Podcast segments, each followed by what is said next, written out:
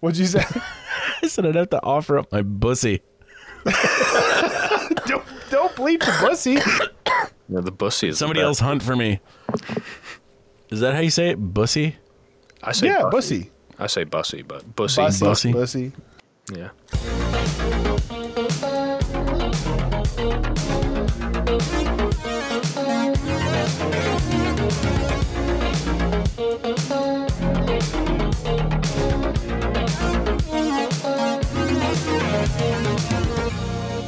My Dude, fault. I I don't remember what episode I was listening to, but somebody mentioned how you look like you're getting ready to start an ISIS video. because you have the beard now and you have the tapestry behind you. Well, I'm I'm Middle Eastern, so the beard and everything makes sense. When I I was a love kid, it, man. Well, growing up as a kid in New York, I have a last name that's very Middle Eastern. Um, and after 9/11 happened, people literally call me like diaper head and towel head.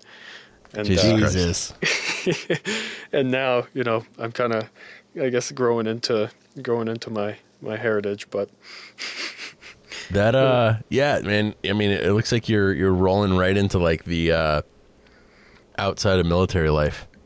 yeah, Pretty I pretty smoothly. Yeah, I can get a nice little man bun going on and a ponytail sometimes. Beard's coming in well. Things are going great, man. Things are. How long's great. it been? May 26th. I was on the retirement list. Oh wow. Okay. So it's been a been a been a trip.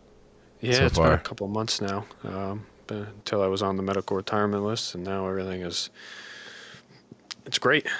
That's, That's crazy awesome, that it's man. that recent. I, I didn't even realize that it, it was. Uh, I, I thought this was this was something that happened a while ago. Nope. Uh, very very recent. Well, not very recently. I guess it's been June, July, August. Three months. Three or four months. Wow. I don't know why for some reason I thought May was like 8 months ago. Yeah. It's, well, it's that that parent thing. It's that uh, Yeah. that time warp. We, we have a 2 month old that feels like I've I've been uh, oh somewhere yeah, you've for had your 6 kid months. now. Yeah. Yeah, Yeah, we were just talking about it. Yeah, last time we talked, uh, she was pregnant. She hadn't had to. How how was the birth? Is everybody happy, healthy? Yeah, yeah. So Oh, that's she, well, it was, uh, it was, it was fine for me.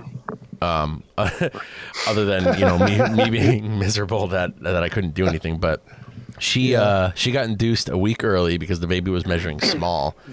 Um, and they tried inducing her over the course of four days, and it failed every single time, like every step that they took. Um, and I don't know for anybody listening who's ever had a spouse or they themselves been induced, but it's not pleasant at all. Yeah. They do this. They gave her a like an IV drip that was supposed to dilate her, and it didn't.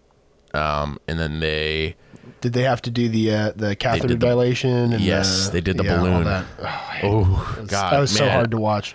dude. She was like,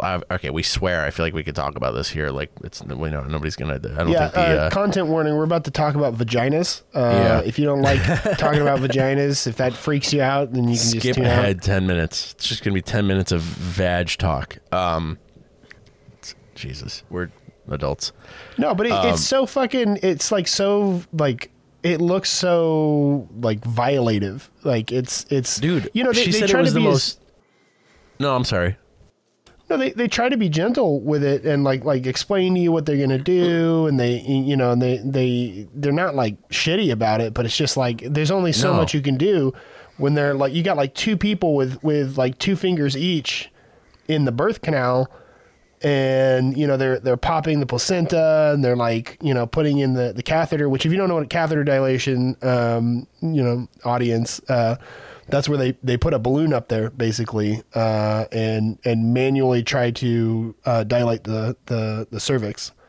Yeah and they did that and she was like it was the most painful thing i've ever experienced when they put it in and then they inflated it and it was worse. And i was like i i've never seen her like this and i hope i never have to see her like that again. Um so she had to have that in overnight and then the next day she was still only two centimeters dilated. It was supposed to dilate her to four centimeters, and they were like, "Well, we could do the Yeah. pitocin to put you into labor, but there's a chance we could still have to do a C-section." She was like, "Fuck it, just do a C-section right now. Like, just yeah I don't even care. well just do I'll, it right I'll tell now." you that that we went down that route we did the pitocin and all the manual dilation and all this stuff and we were at 41 weeks and uh, and they and they still had to do an emergency C-section because the little- the little guy's uh, heart was decelerating with every contraction. Oh wow. Mitch just had a baby, like like a little while ago. Oh, but yeah, how was that?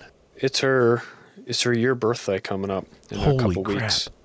Yeah, That's dude, pretty when you said like how rough they are with things, like you just don't expect it. Like when they pop the placenta, I remember they just literally they put like this metal rod in there and they were just like Oh And I'm God! like, I'm like but like I know they're Holy like- shit! They're like medical professionals, like I know what they're doing. But it's like a medical professional Yeah, yeah. rod. Yeah, Well, but like like it- oh, it's wild. With ours, they had it was a, a special glove that had a, a pointy tip on two of the fingers. Like a Freddy Krueger glove? Yeah, oh, no, no, no, no, no. Like, like, like just, just at the tip of these two fingers on the glove, there was like a, if you can imagine, just like a tiny little sharp triangle on each one, so they could kind of just glide it up there and just. It's weird. Man. No, nothing like three guys talking about the miseries of childbirth. Oh, I know. What a what an important and unheard perspective. I mean, hey, my wife is a fucking trooper. I love her to death. Oh, yeah. what she did. It's incredible. Yeah, it's fucking nuts, man. I uh Yeah, so that that that worked out. Um she went in it all it all was fine in the end. It's just it's always gnarly when you're going through it. Yeah, she uh they w- they they did a C-section the day after. Um everything went smoothly. Baby came out crying, all that fun stuff. Um I was I I really wanted to look. Like I know you're not supposed to, but uh I guess Who when they says do you're not supposed to look? Well, I guess when they do an emergency C-section, the curtain isn't as big because it's like, oh, we gotta go, like put a curtain up. But this curtain was massive. It was like a stage curtain. Like you cannot get around this thing while providing support to your wife at the same time. So I didn't look. I part of me was like, I've seen really gross things before, but part of me was like, well, if I have the opportunity to see my wife's guts all out, like that's, yeah. But I looked. did you? Did you I regret watched. it? No, not at all. Um, I definitely. So my mother-in-law was there, and I don't think she was prepared to see the amount of blood that came out after. Oh yeah.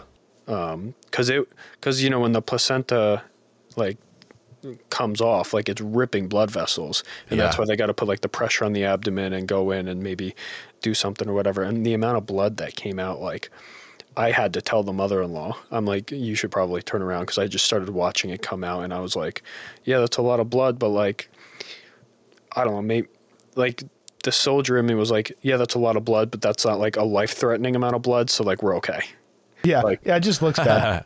it, it looks a lot worse than it actually is.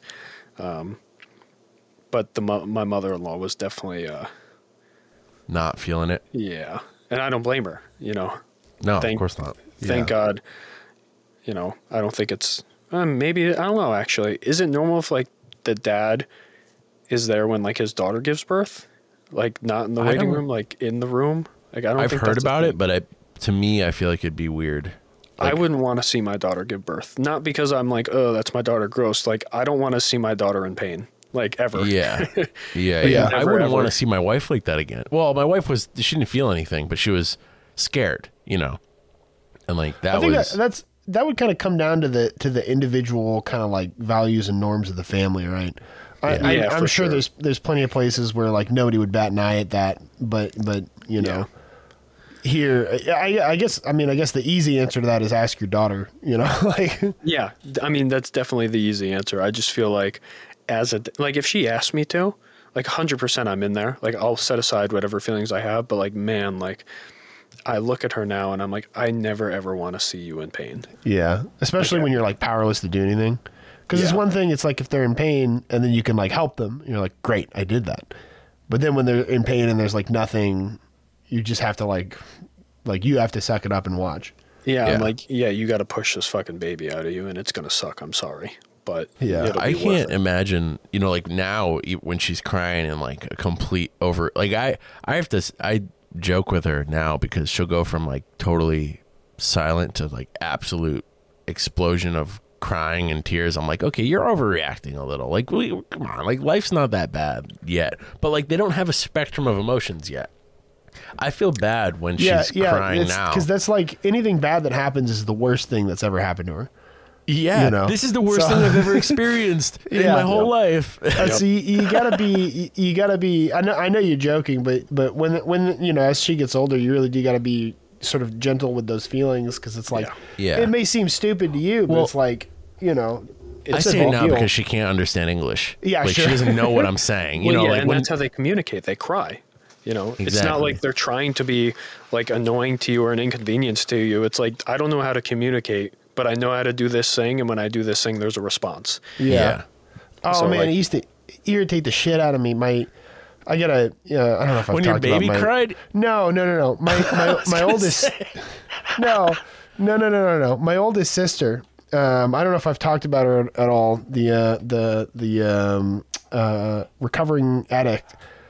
Uh, she would say, her, you know, she'd be like, "Oh my, my son is so fussy. The baby's so fussy right now. He's so fussy."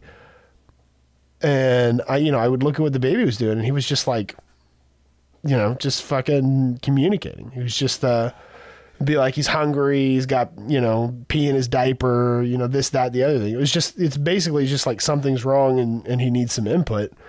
And I'm like, that's not that's not fussing. That's just normal that's just the baby talking to you. You know, what do you I don't know. Some people just can't handle it.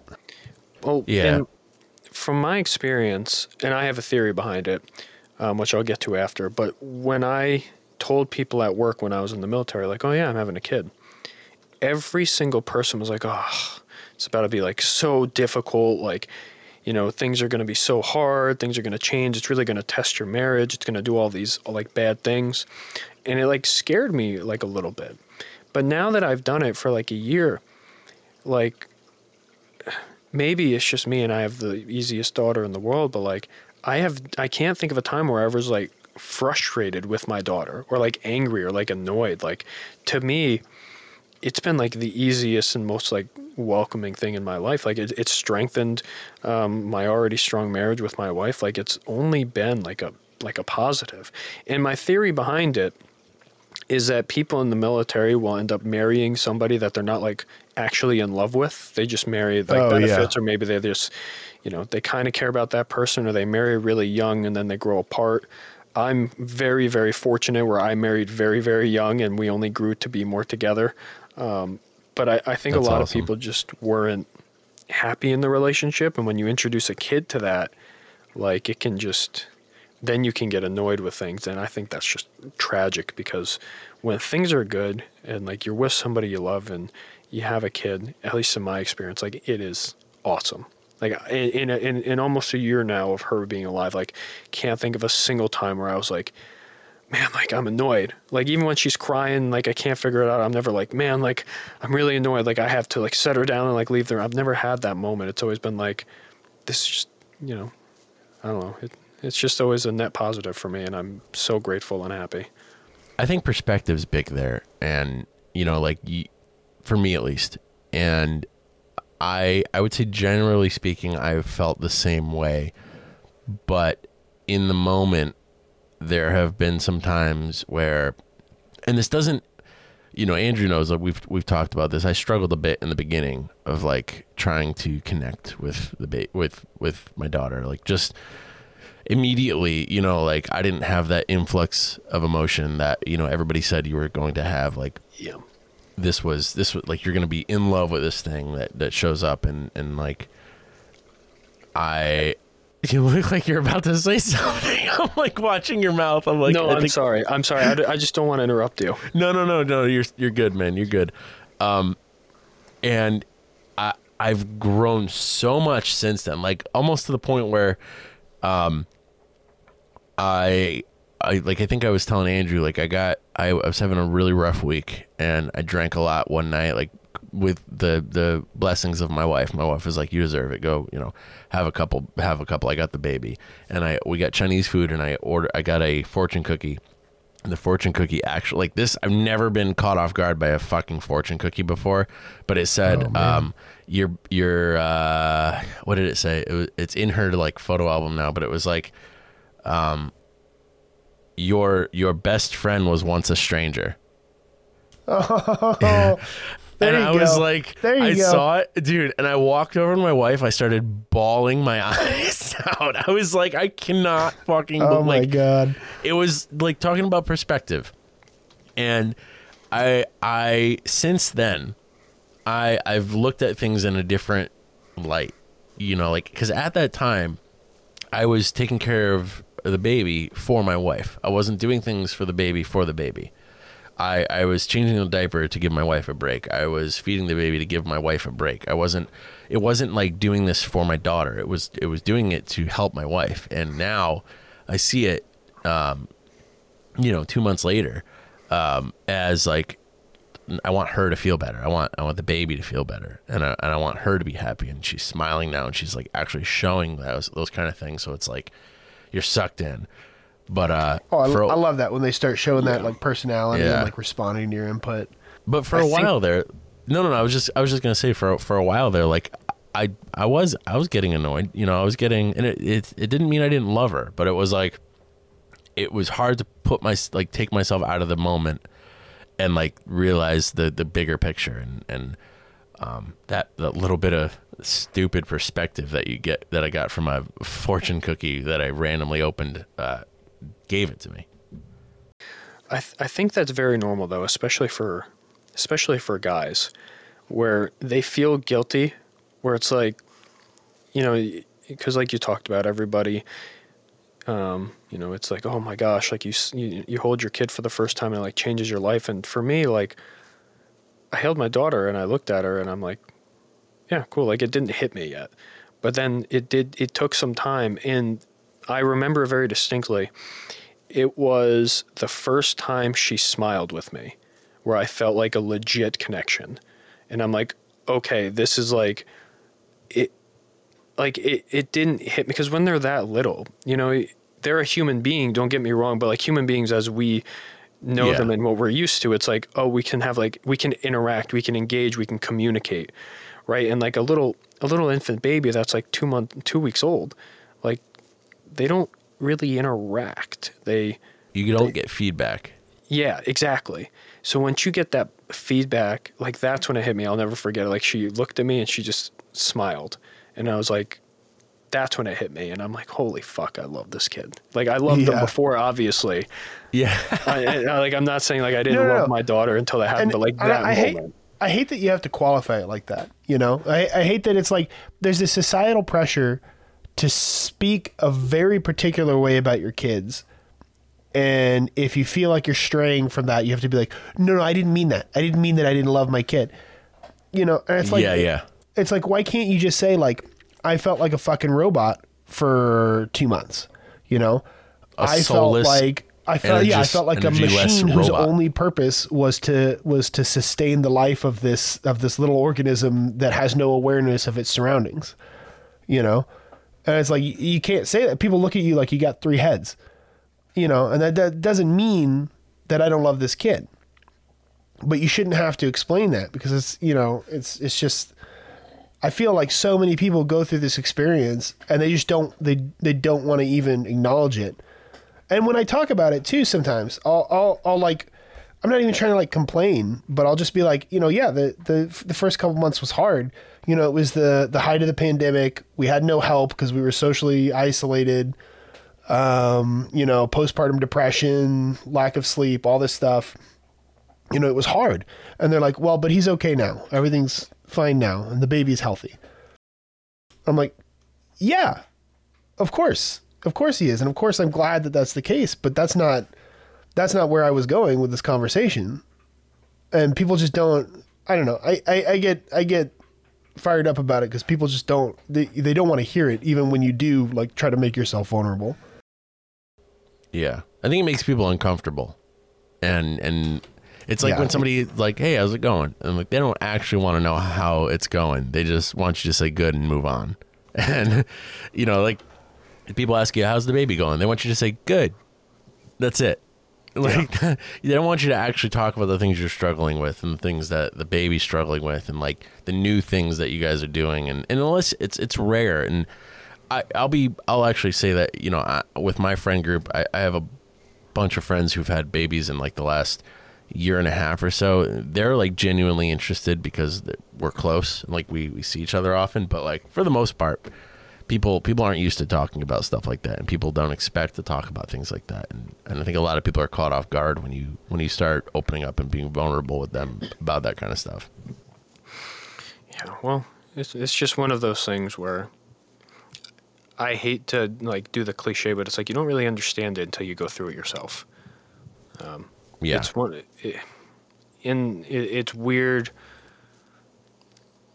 it's weird when you try and like imagine your life now without like before that kid and like where you would be now if like that that that kid didn't exist that child didn't exist. And i think you do whether you realize it or not i realized it like a month or a month two months ago how much i have changed as a person since having that kid. But it does change you and you do really have to uh, be honest with your with yourself reflect and allow yourself to be vulnerable I think that's important as a parent, just in general, to be vulnerable and, you know, maybe my daughter isn't learning or picking up on too many like emotional behaviors from me, but I do, I want her to always know that it's okay to be vulnerable. Yeah, for sure. If she can pick that up at a year old, then you're way out of the curve. No, I don't, I no. don't think she is, but who knows? I, I, I think, and I was, I was telling Jordan this, or maybe I, I told both of you guys this. I don't, I don't remember. Uh, time is difficult. Um, but they, they Time pick up on a lot more. They pick up on a lot more than you think. I am constantly surprised. He's he's going to be two. Mine's going to be two in September, and I am constantly surprised. Um, you know, from the time that he was like six months old, how much he like responds to and and absorbs.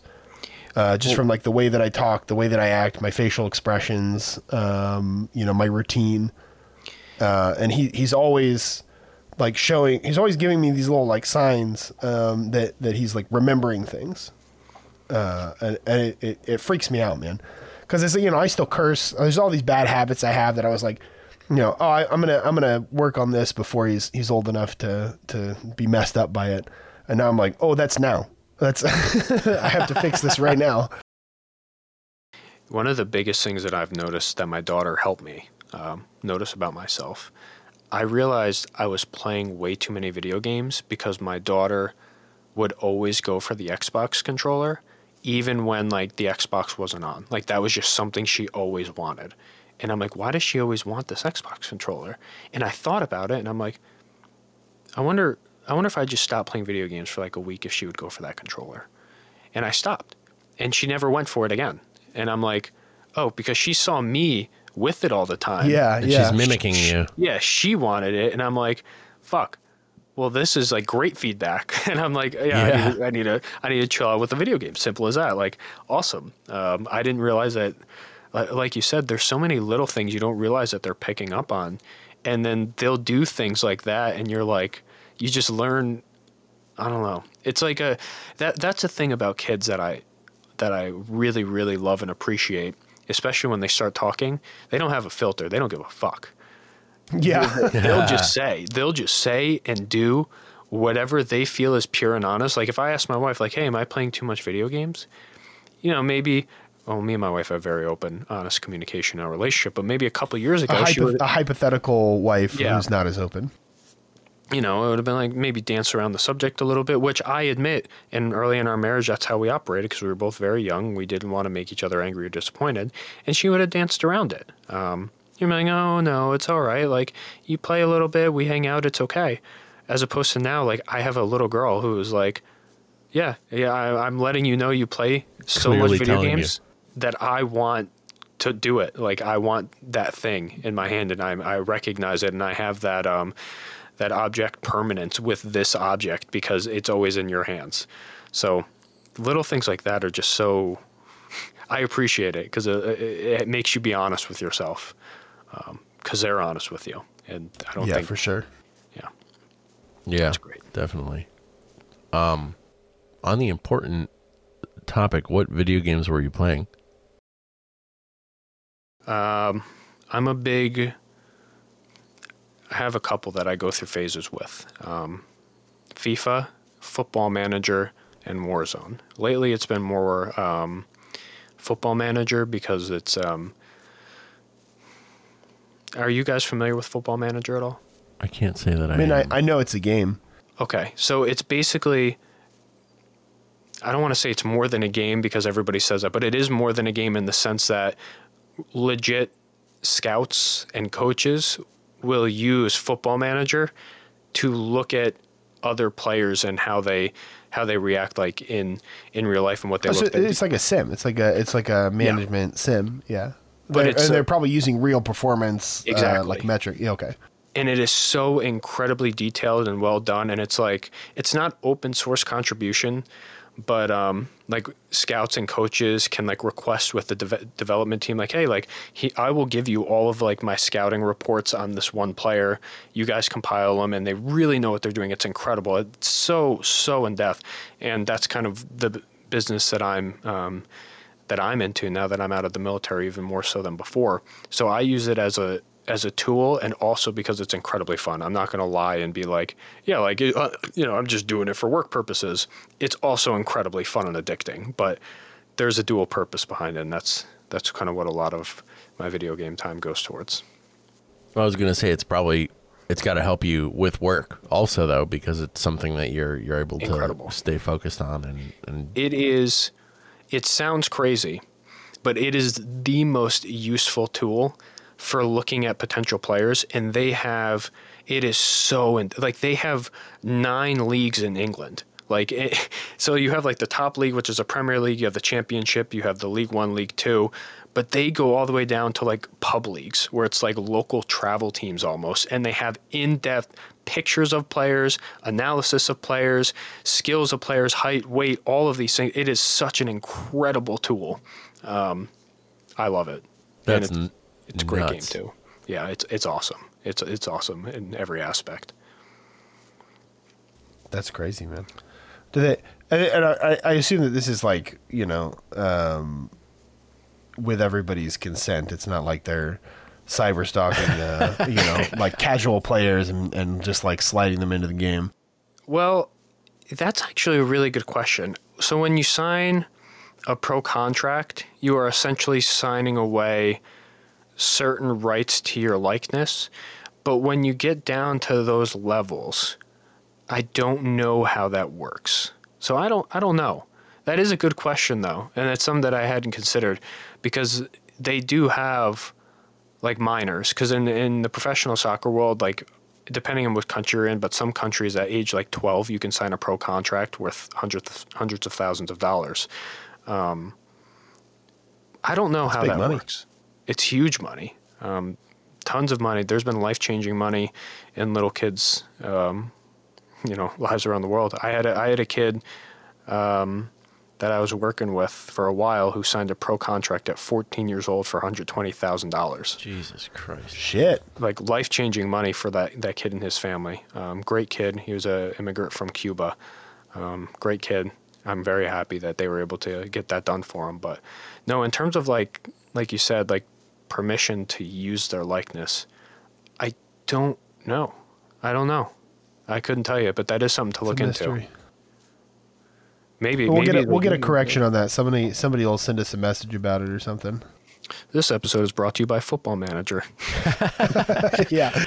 We haven't done anti-sponsorship like ads in a while. We used to Yeah, like in the in the first like three episodes, we'd be like, "This episode is not sponsored by," Yeah. and we do like a gripe that we had with some company or whatever, and just I don't know, just a way to, for us to secure no advertisements whatsoever, essentially. But it was like Winnebago and uh, yeah. It, it was just it was it was one of those things where it was like I wanted it to be like a regular gag, but then it's like once once we had like the the first few out of the way, like I I felt like I was like straining to come up with like you know, funny ideas or whatever, and I, I feel like be if funny, it's not funny man. yeah, if it's not organic, it's like not funny, you know. And so I was just like, I'd rather not do it than ha- do something stupid that everybody hates.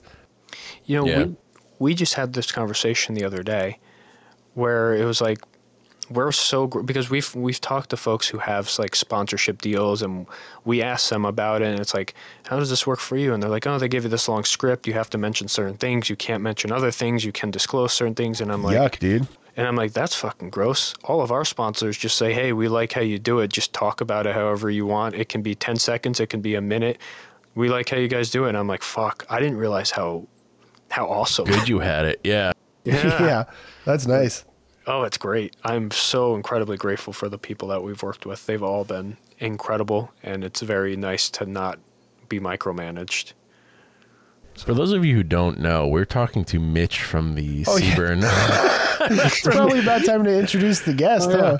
from the Art and War podcast and also the CBRN Art Instagram page. Um, we're we're only 46 minutes in. Well, I think you joined uh, 15 minutes after we started, but Who's Um, counting? yeah, who's counting? This is what happens when we're just uh, three guys just just chilling, just talking vibing. about their kids and video games. crazy guys. He's my he's my he's my bro. He's my Oh Jesus, just fucked that up. Anyways, He's my good time boy. um. Anyway, yeah. So you guys, um, your podcast is like, it's Big. funny. We It's had big deal. BR and uh, Nathan on, and I feel like we didn't talk about the podcast at all. We just talked about like everything else. Um, oh, you don't, you don't have to talk about the podcast. That's that's, we, that's we okay. It just, yeah we we did uh we did um when we got to user questions there were some people that wanted to talk about the podcast. Um, yeah. there They, some they had there were there's some spicy questions, and In a uh, good way it or a bad way? both. I I mean I yeah I don't know.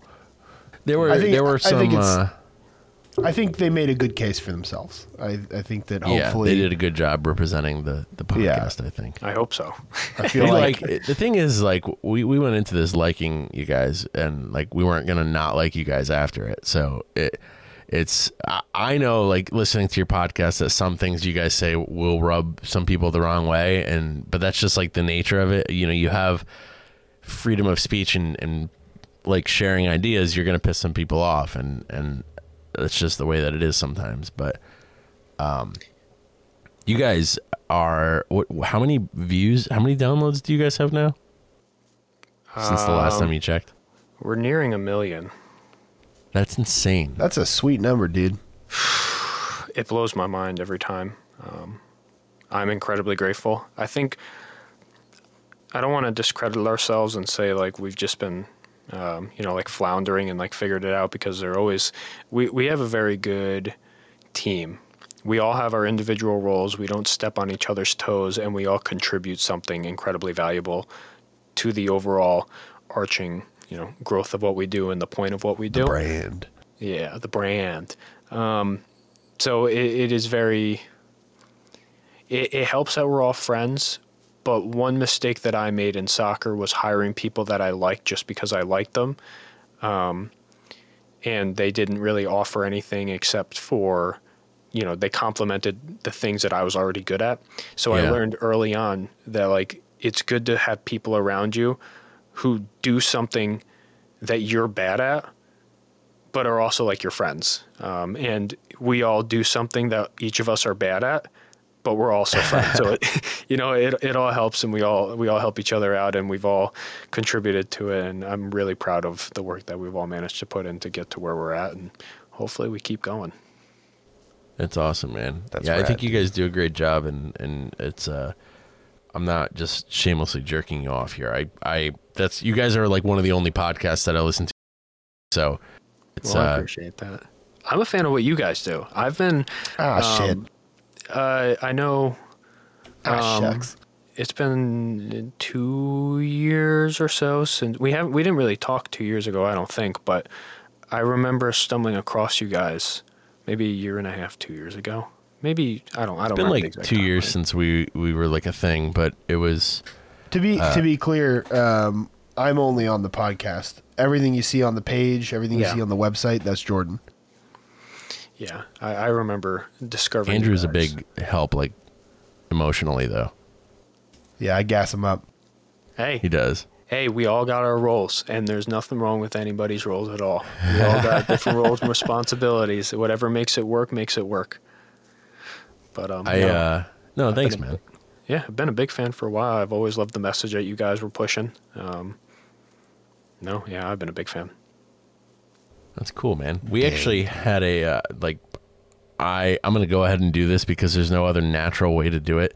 Last time when Uh-oh. we had Nathan and uh and and Br on, it was like we had great conversation. And then it was like on to the viewer questions. Um, No, Somebody no, actually- I like hard questions. Hard no, no, no. It's a are good, question. It's not even a hard question. It's a it's a good question that just matches up nicely with uh, with your kind words there. Um, so let me get the guy's name real quick.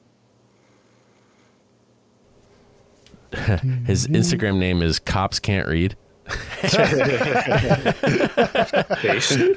He asked, um, "How do you?" And you could either ask answer this for like from yourself or the page as a whole. But I'm I'm assuming since you're here, it's your page as a whole. But um, how, seeing as how we are kind of like a left leaning, I would say like center left uh, gun page. How do you perceive left wing gun groups uh, in general, if at all, and um, do you think they're doing good things or is like regardless of whether you agree with their politics or not but like how do you how do you see them in the grand scheme of things I think. I- they're I s- dope. oh, go ahead. Oh, I was just gonna say, clarify. I assume he's talking about left wing groups like uh, John Brown Gun Club or SRA or something like that, right? yeah yeah exactly you know, I can conf- com- I can confidently say this without knowing who these groups are.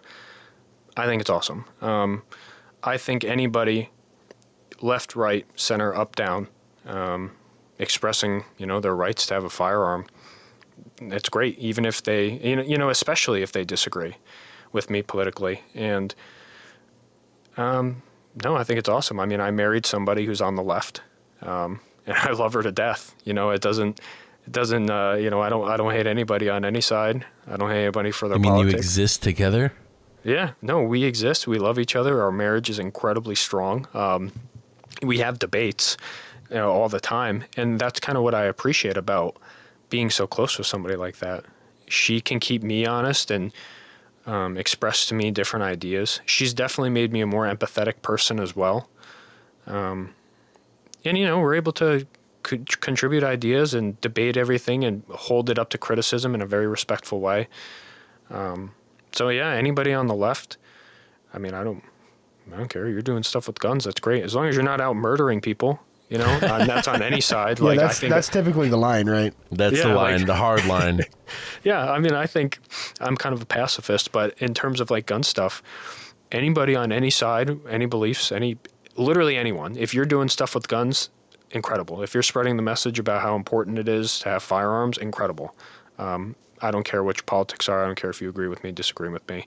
I don't even know what my politics are. I know everybody's like, ah, Cridge centrist, but you know, Rich. All right, welcome to the club De- Well, definitely not the worst thing that uh, that I've heard CB, CBRN uh, or Art and War get called. yeah yeah You know, I, it's really funny you bring this up. Um, the other night, I don't know why. I'm I'm rarely on Reddit, but every so often I'll get a notification from like a Reddit. Uh, I don't even know what it is. Like it'll be like a, a highlight or something, and I got one from a page I've never been to. It was like socialist something, and they were asking about our podcast. So I'm like, this is cool. This is interesting, and I watched. Um, the person who posted it was like, "Hey, curious your guys' thoughts on like the CBRN Art or Art and War podcast. I've listened to it and I'm not mad about it, and and I understand their criticism of it too. They're like some of the language they use, I definitely disagree with, but as a whole, like I don't I don't really mind. And I'm like, oh, like I appreciate that. Like that's an that's an honest like assessment. You can disagree with us on some things, not like that's that's dope. I love when people disagree because it's important to have those conversations. I want I want my beliefs to hold up to scrutiny.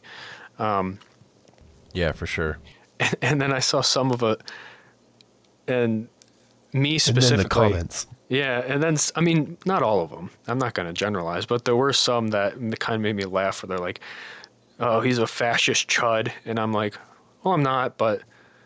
Yeah, but I mean, okay yeah, I'm like, well, but then other people like in that group were like, no, he's definitely not a fascist chud, but he did. I think they called me. What did they call me? Uh, uh, something capitalist. Um, and cap. Anarcho capitalist. Yeah, and I'm like, I don't know. I like I don't I know what these things are like generally, but I don't know if I fall into that or not. Maybe I do. But no, I thought it was really cool um, how open and honest and not just I mean some people are just going to, you know, have negative things to say and that's on any side really. Yeah, for sure. But no, I I appreciated how even though like I see like socialist thing, I'm like, uh, like uh, I'm not, you know, I, I- I know enough about socialism to like kind of disagree with it, but I appreciated the the honesty and the willingness to at least give it a chance and to not just automatically label for the most part. I, I appreciated that. So Well, that's so nice. That's not where I thought that story was going. no, I appreciated it. Uh, I, I like being held up to scrutiny, and I always appreciate the honest chance and the honest, uh, you know, as opposed to just labeling somebody something for whatever reason.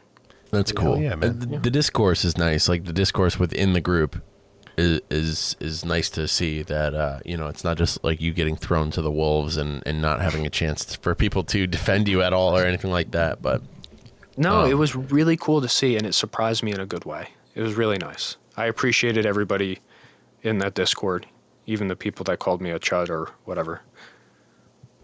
that's cool, man. A chud.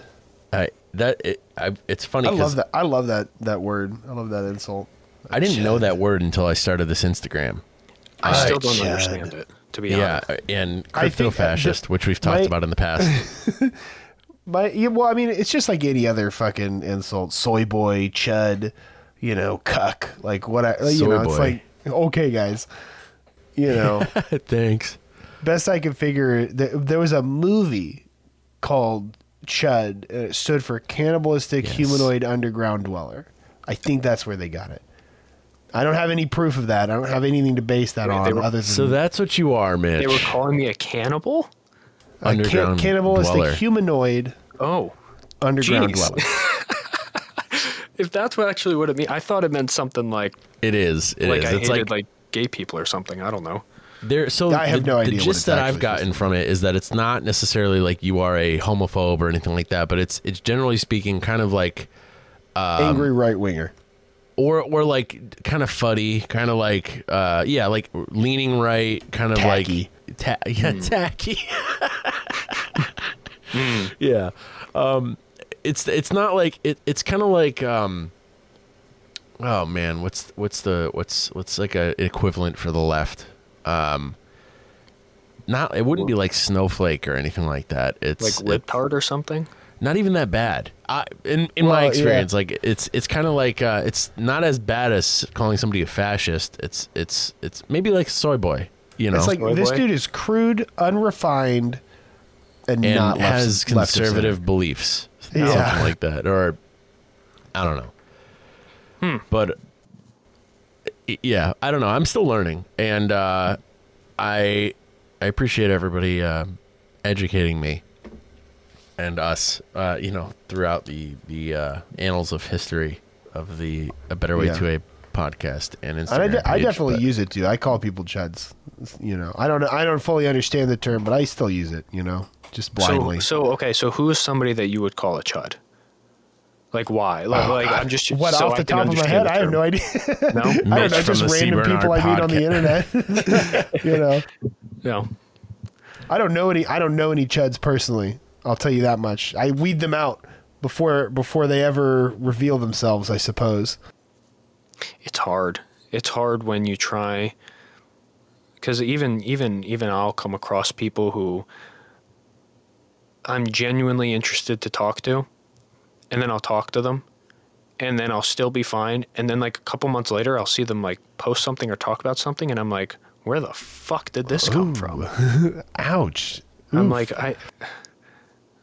I don't know. I get sucked into those holes with people who I think are cool, and then they post some like weird shit about Jews. Like it goes far right, like hardcore. I'm like, it, Oh, it, no. I, no. I got called out. Somebody somebody messaged me on the page and was like, "Why would you share this from this page?" It was a meme about like the IRS agents showing up uh, in force, and it was uh, the droids from uh, like Attack of the Clones um, and I and I clicked the page, and the page was like some hardcore like conspiracy theorist page that I had just Oh, shared this meme from because I thought the meme was funny, and somebody was screen like, capped it and cropped it, dude. "I don't, I."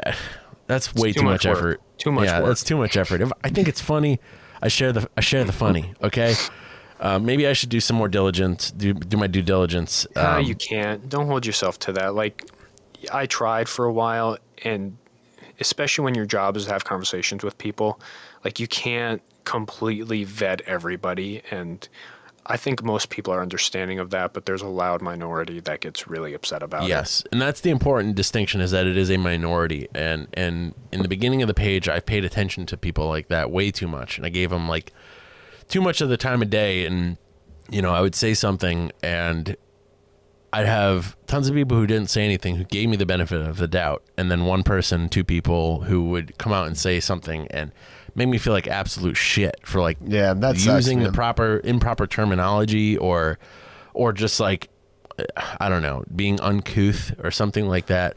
And that that really that really tickles your rejection dysphoria. You know, your fucking Don't like, even get me started.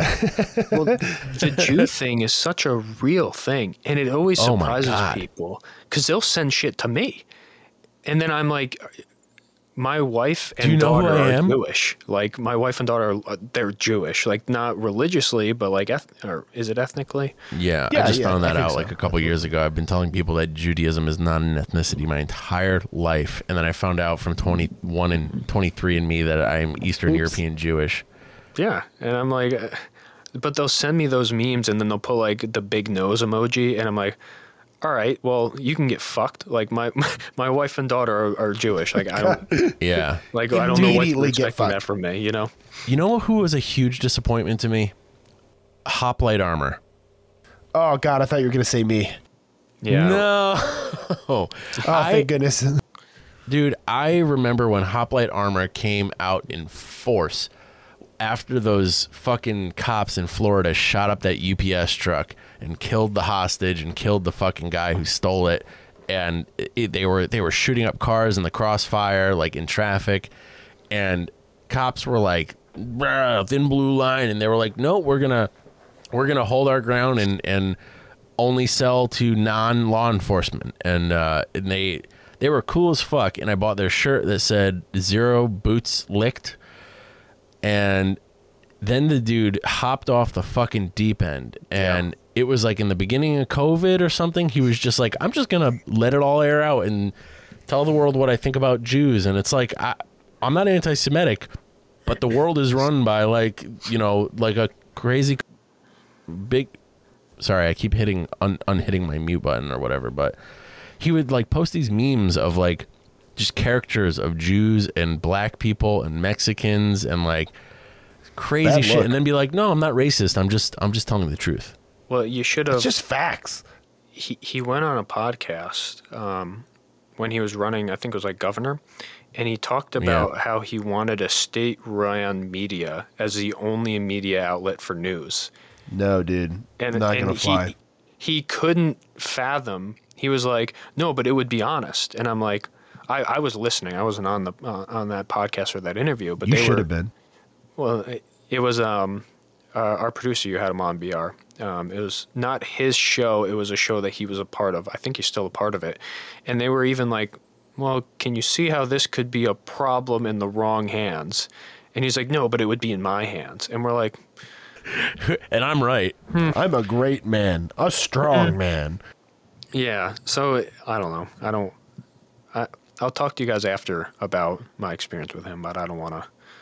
I don't want to. I Fair. don't want to air so much dirty laundry with Don't that. want to. You, you don't want to have your name associated with with this kind of uh this kind of Oh no! Trash I will. I'll just say A Better Way 2A disagrees with hoplite armor yeah. I'll say that that's- too. I, I disagree super it, too. bummed super disappointed in that company but No, I, I have no problem saying that either. no no I, I, know, just I won't know. give the specifics as to as to why, but that that's definitely a, co- a contribution because he started and then go fucking crazy. recently like he wanted to do like a like a timeshare type thing where he was going to lease land out in like Minnesota to a, or The whatever state. cult, dude. Yes, Fallout, to, to people like Fallout, what's that game? Far Cry. Far The Cry. Yes, cult. yes. Far Cry uh 5. Yeah. Isn't it, isn't it wild? People, when that game came out, people were like, this is not realistic. This is not the America that I know. This is insensitive to, to cultural conservatives, okay? You are making fun of religious people. And then, you know, for the people that are actually fucking paying attention, there's actual cults that are like almost exactly like that. If you know, it's almost like the writers of like- that game based that cult off of an amalgamation of real cults that exist and have existed. Yeah, I don't care what religion you are. If you think that like you have to have agents of your religion arming like like patrolling the streets of your neighborhood in in enforcing your religious laws through With through- drugs? with yeah, I forgot the drugs, the mind altering drugs uh, that they were using to control people. Um, but just, you know, with force in general. Um, Yeah, sure. you're you're wrong. You're on the wrong side of history there, bud. Yeah. And uh and critically, I- that's very far from from from the uh, from the the the original. Per- well, I shouldn't say the original, but from from the from the the the well-meaning purpose of religion in in the first place. Yeah. Well, I think I think this That brings up a good the point in general. Um, I think a lot of religious people are really great, incredibly nice people. Um, I was raised very religious. I know a ton of religious people who are super just friendly. I know a lot of people in the community who are religious who are just really friendly people. But there is a small group of people, and this is true for any group, where they just don't. The, the problem is they're the loudest and they have the most wildest beliefs, so they get the most publicity Yeah, And for it- sure. and it really just taints every individual group and it's like well oh all religious people are like this. Or it's like all people on the left are like this. All people on the right are like this. And it's just a really it's a, it's i don't know. Well, it's not the case like that for any group of people, and that's it's it's a shame that we put certain groups of people in those boxes, and we feel comfortable grouping people like that together. But um, you know, we'll like I I I hear this all the time when people you know uh, liken conservatives to Nazis, and they're people are totally okay with calling all conservatives Nazis, but like aren't comfortable calling all black people something or all or all you know Mexicans something or you know a group that they find favor with and Well, yeah, and if- yeah. if so, you- so apples to apples. Uh, talk about like a like a political affiliation, right? So, But any you know, group it's like of if somebody, people- somebody on the left is like, you know, Yeah. all people on the right are Nazis, example. but then you're like, all people on the left are communists, and they're like, Yeah. no, I'm a Leninist, uh, you know, voluntarist, voluntaristic, um, you know, red book, this, that, or the other thing, you know, whatever Yeah. combination, special delineation. It's like, okay, so maybe take that, you know, all of these little subgroups that you have, this, all, you know, the subgenres, and and understand that maybe across that curtain, you know, across the the center of this spectrum, there might be some stratification there too. yeah and you know and I I think of the personal you know I, I think a lot of it has to come down to like personal experiences that people have and for some people they don't know conservatives who don't fit those criteria um, most you know they they surround themselves with very left wing circles and the conservatives they know are outspoken uh, far right conservatives and i i don't know i feel fortunate to be in an environment where i know people on both sides of the poli- political spectrum or all sides however you want to look at it I, I look at it as more of a circle than a than a line but um i i think back to to Uh, a I good look friend at it as a four dimensional rhombus. I, I think of like a uh, I used to work with a guy who was a born again Christian and um, super nice dude, really nice guy. Um, we'd have awesome conversations about religion. Like he would he would just you know just from an inquisitive perspective, I'd ask him about the Bible and you know his beliefs and things like that. And he knew I was an atheist, and we would we got along fine. Um, he was not against gay marriage. He just said that the Bible was against it, and he was like, "But I don't care if people get married, and you know, if gay people want to get married and, and do their own thing, it doesn't affect me." Um, and talking about like the spectrum of beliefs here, but uh Well, that's that We- right there's an actual Christian. Well, and and and, and this was the thing, like you know, and and I would ask him, like, you know, but you you still think I'm going to hell, right? And he'd be like, oh, absolutely. um, and Well, so, but and this is this is the wildest thing, and I I'm not a Christian anymore. This is not my belief. But if you are a Christian, you know, there's there's the book, right? That you get the whole religion from, the Holy Bible. It's all right there. All Christians will tell you it's all right there. If you read it, one of the big lessons is that it is not for us as humans to judge each other. It is for God to judge. And so that, you know, whatever sins, uh, you know, your, your neighbor is committing, you don't need to worry about it. You know, wherever they're going to end up, they're going to end up. And it's your job just to, to be nice and be helpful and try to build a better society for everybody here on earth. And then, you know, worry about your own soul, right? And it's not until this, uh, this uh, evangelistic uh, reinterpretation uh, cropped up that uh, that that people started really kind of uh, you know bring, bringing religion in, in, into their into their personal lives like that. Yeah, and to be fair, this guy goes on mission trips, um, and and does things like that, but would never. It's it's so strange because he would never push it on me, but he would be there to answer my questions. He was like a like a conservative Google, you know, like Yeah. didn't didn't give me information unless I was asking him, um, but like gave me plenty information when I did ask him, and I was like, this. I wish more people were like this, you know, more more religious people, and I'm sure there are ton of tons of people who are religious who are like that, but they You don't just get never hear the- from them exactly, because they're not. and that's why you know running their mouths about it. yeah, and, and, and they don't get the, the spotlight. And, and I think that's the same thing with uh, the groups of conservatives, the groups of leftists, liberals. It's Yeah. it's never Yeah. the the majority that you're hearing from. It's always the vocal minority, and it's the same thing that we were talking about. You know, with uh, the the people that speak up on your page and, and criticize you for doing this and that. It's it's never what the majority of the people are thinking. It's always just one person who decides to yell about it. Hey there, everybody. We hope you're enjoying the episode. If you do like what we're about and want to support us, our Patreon is a fantastic way to do so. It allows us to improve the podcast in many ways and helps fund our alcoholic coffee beverage stash to assist on those late night recording sessions. Now, you may be thinking, this podcast has me absolutely smitten and I would love nothing more than to throw money at you. But what's in it for me? Well, I'm glad you asked. When you become a patron, you automatically get access to an exclusive collection of clips from the podcast not heard anywhere else.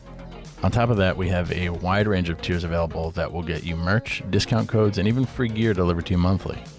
For any patrons currently listening to this, we are super thankful for your support and for keeping the dream alive that one day I will be able to meet Andrew and make sweet, sweet podcast magic with him in person.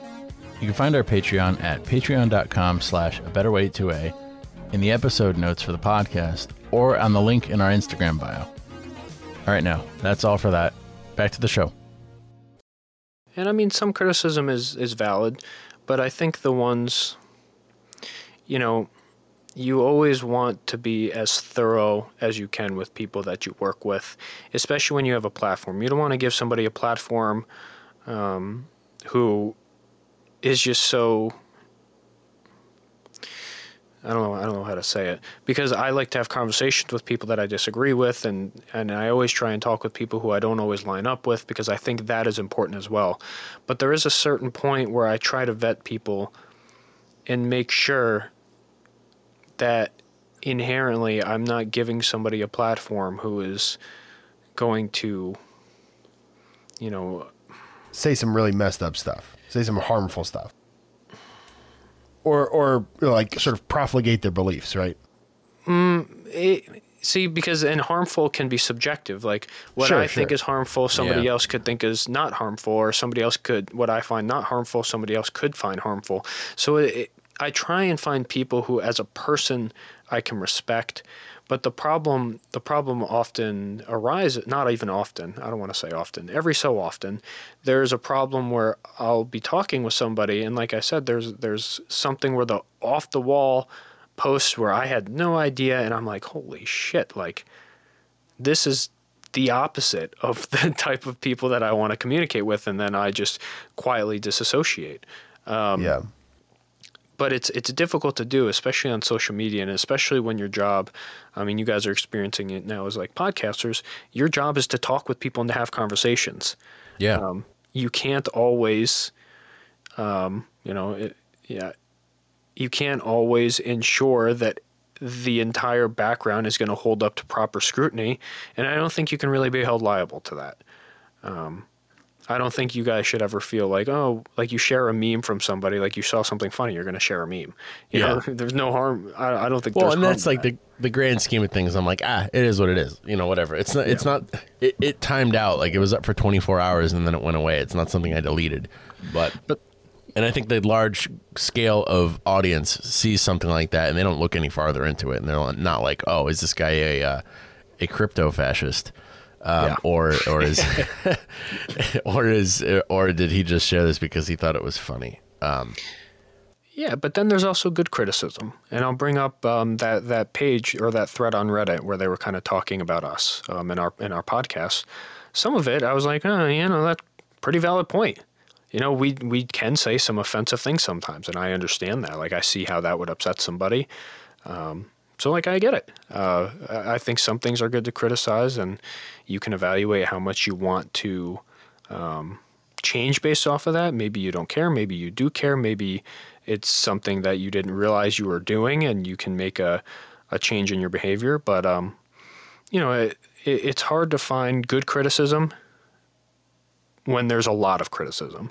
Yeah. yeah. Yeah. Yeah. And and I try and seek out the good criticism, and I try and be as honest with myself as I can because it if you're not, you get an ego. You get an ego, and then everybody's criticism is wrong, and not everybody's criticism is wrong. There is a lot of just weird criticism, but there's good criticism out there too, and you just kind of got to find it and be honest with yourself with it. I find.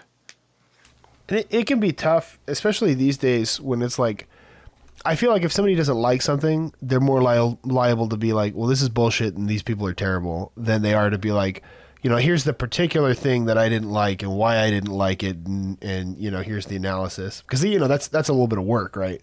Yeah, absolutely. To synthesize your opinion.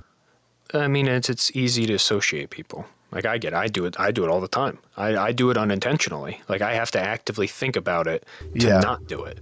Um, Association Heuristics is, an right? evolutionary tactic. It's something that we've gr- like we've evolved to do in order Yeah, to protect sure. ourselves. We make we make shortcuts in our minds about people and about certain types of people in order to protect ourselves. So like stereotyping people and and and and like making shortcuts in our minds about people and groups of people is not it's it's inherent in our evolution. So like doing it doesn't necessarily make you a bad person or like a like an ignorant person automatically. It's it's just something that you have to be aware of. Yeah, and for it, sure. it's easy. That- I think that too. It's easy so you don't think about it, um, and that's something amongst many things I try and improve upon myself. I try and I, I try and think about it um, as opposed to just lumping, you know, and, and, and associating people with something that they may not be associated with. Because I never appreciate it when it happens to me, um, so I try and not do it to others. And I think uh, I do think that is one positive thing that I've noticed. Um, if once again, I'm doing that exact same thing I'm talking about with like association. If I were to, if I were to say like a good positive thing that came that came out of like uh, the woke left, like in, in air quotes, I think it is actively making people think about how they talk about individuals and associate with individuals. Um, I think that is a positive. I, I, I think there comes Yeah. an ex- Yeah, I agree. th- there comes a point where there's overcorrections on things, Yeah, for sure. but I, I do think that is, you know, as I'm associating, you know, everybody on the left is like the woke left. Um, I'm I'm trying not to, but like in in general, like that that kind of mindset or or, or, or whatever you want to call it. Um, I think that is a, a net positive, um, actively making people think about their decisions on other people as opposed to just, oh, no, I'm, you know, that person's a, on the left, so I'm not going to talk to them. Or no, that person's on the right, I'm not going to talk to them. Um, I think they did a good job of actually making people think about it and have to make a conscious decision. And some people make the conscious decision to not talk to people. Like that's okay, I guess. Like I don't I, I personally don't think it's the right way, but if somebody makes a conscious decision, I am never going to talk with anybody on the right. I am never going to talk with anybody on the left. I don't agree with it, but at least they're making that conscious effort decision, um, which I think is important.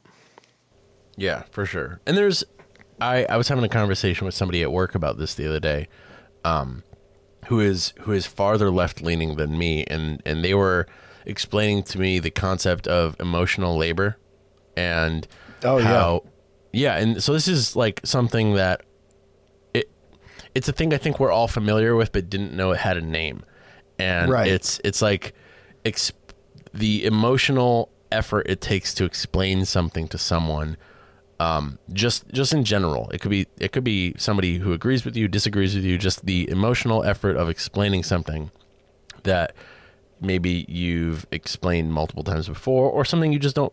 I mean, think about like having to explain how to forward an email to your aging mother uh, who has just bought their first smartphone. Um, and I'm definitely not speaking from experience here. So I was going to say it's highly specific. I love you, mom. Um, but like the they thought like, oh god, I can't believe she doesn't know how to do this. Like that that feeling that you have there is emotional labor, and like having to explain that takes effort. And but for some people, it is much more serious topics. Like for some people, it's it's a matter of you know if, if for a trans person, it's it's a matter of them explaining why they believe they should exist in a certain way to somebody who may or may not agree with them. Um, to you know to to someone To do that like again and again. Yeah, again yeah, or again even just the again. first time. Like you know, that first time's got to be just as hard. You know, the Yeah, first time you have to explain that to somebody who disagrees with you. Um, you know, speaking coming from a cis white guy, uh, cis straight guy. You know what I mean? Cis white straight. It's just yeah, all that, all those, all that. Uh, I am the general demographic of men in America, um, but not the percentage of men who are more likely to commit suicide because I'm below the age of 48. But anyway, um, anyway, um, that that Weird is. that that was what that that, that was a strange thing to just drop in there. I'm sorry, guys. Uh, Anyways, no, I- moving I- on. Not going to kill myself today. I had a really good therapy uh, appointment today, so um, I feel comfortable saying. great. Yeah, Therapy is is fucking great. It's if you're not in therapy, go to therapy. Uh, even if you don't think you need it, just talking to somebody is awesome. Um, I agree. Big fan but- of therapy. yeah, super great. Glad to hear you say that, man. I think more guys have to say that, but or should say that. But um, that I, I forget how we got onto this topic.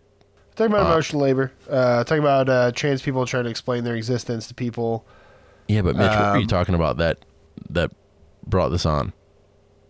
Was it you Um, or Andrew? I was talking about making people think about and Making conscious have to make decisions when um, associating people or not associating with people.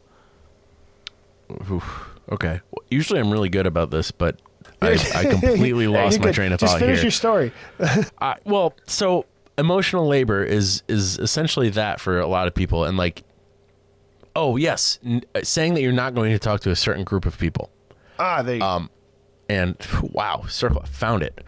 Um, so I I try to put myself in the shoes of somebody who says something like that, and and uh, for somebody who's like really exacerbated all like all their options like when trying to explain things like that that are very sensitive subjects and and have gotten has gotten nowhere on the subject and and makes the choice I'm no longer talking about this with people who disagree with me.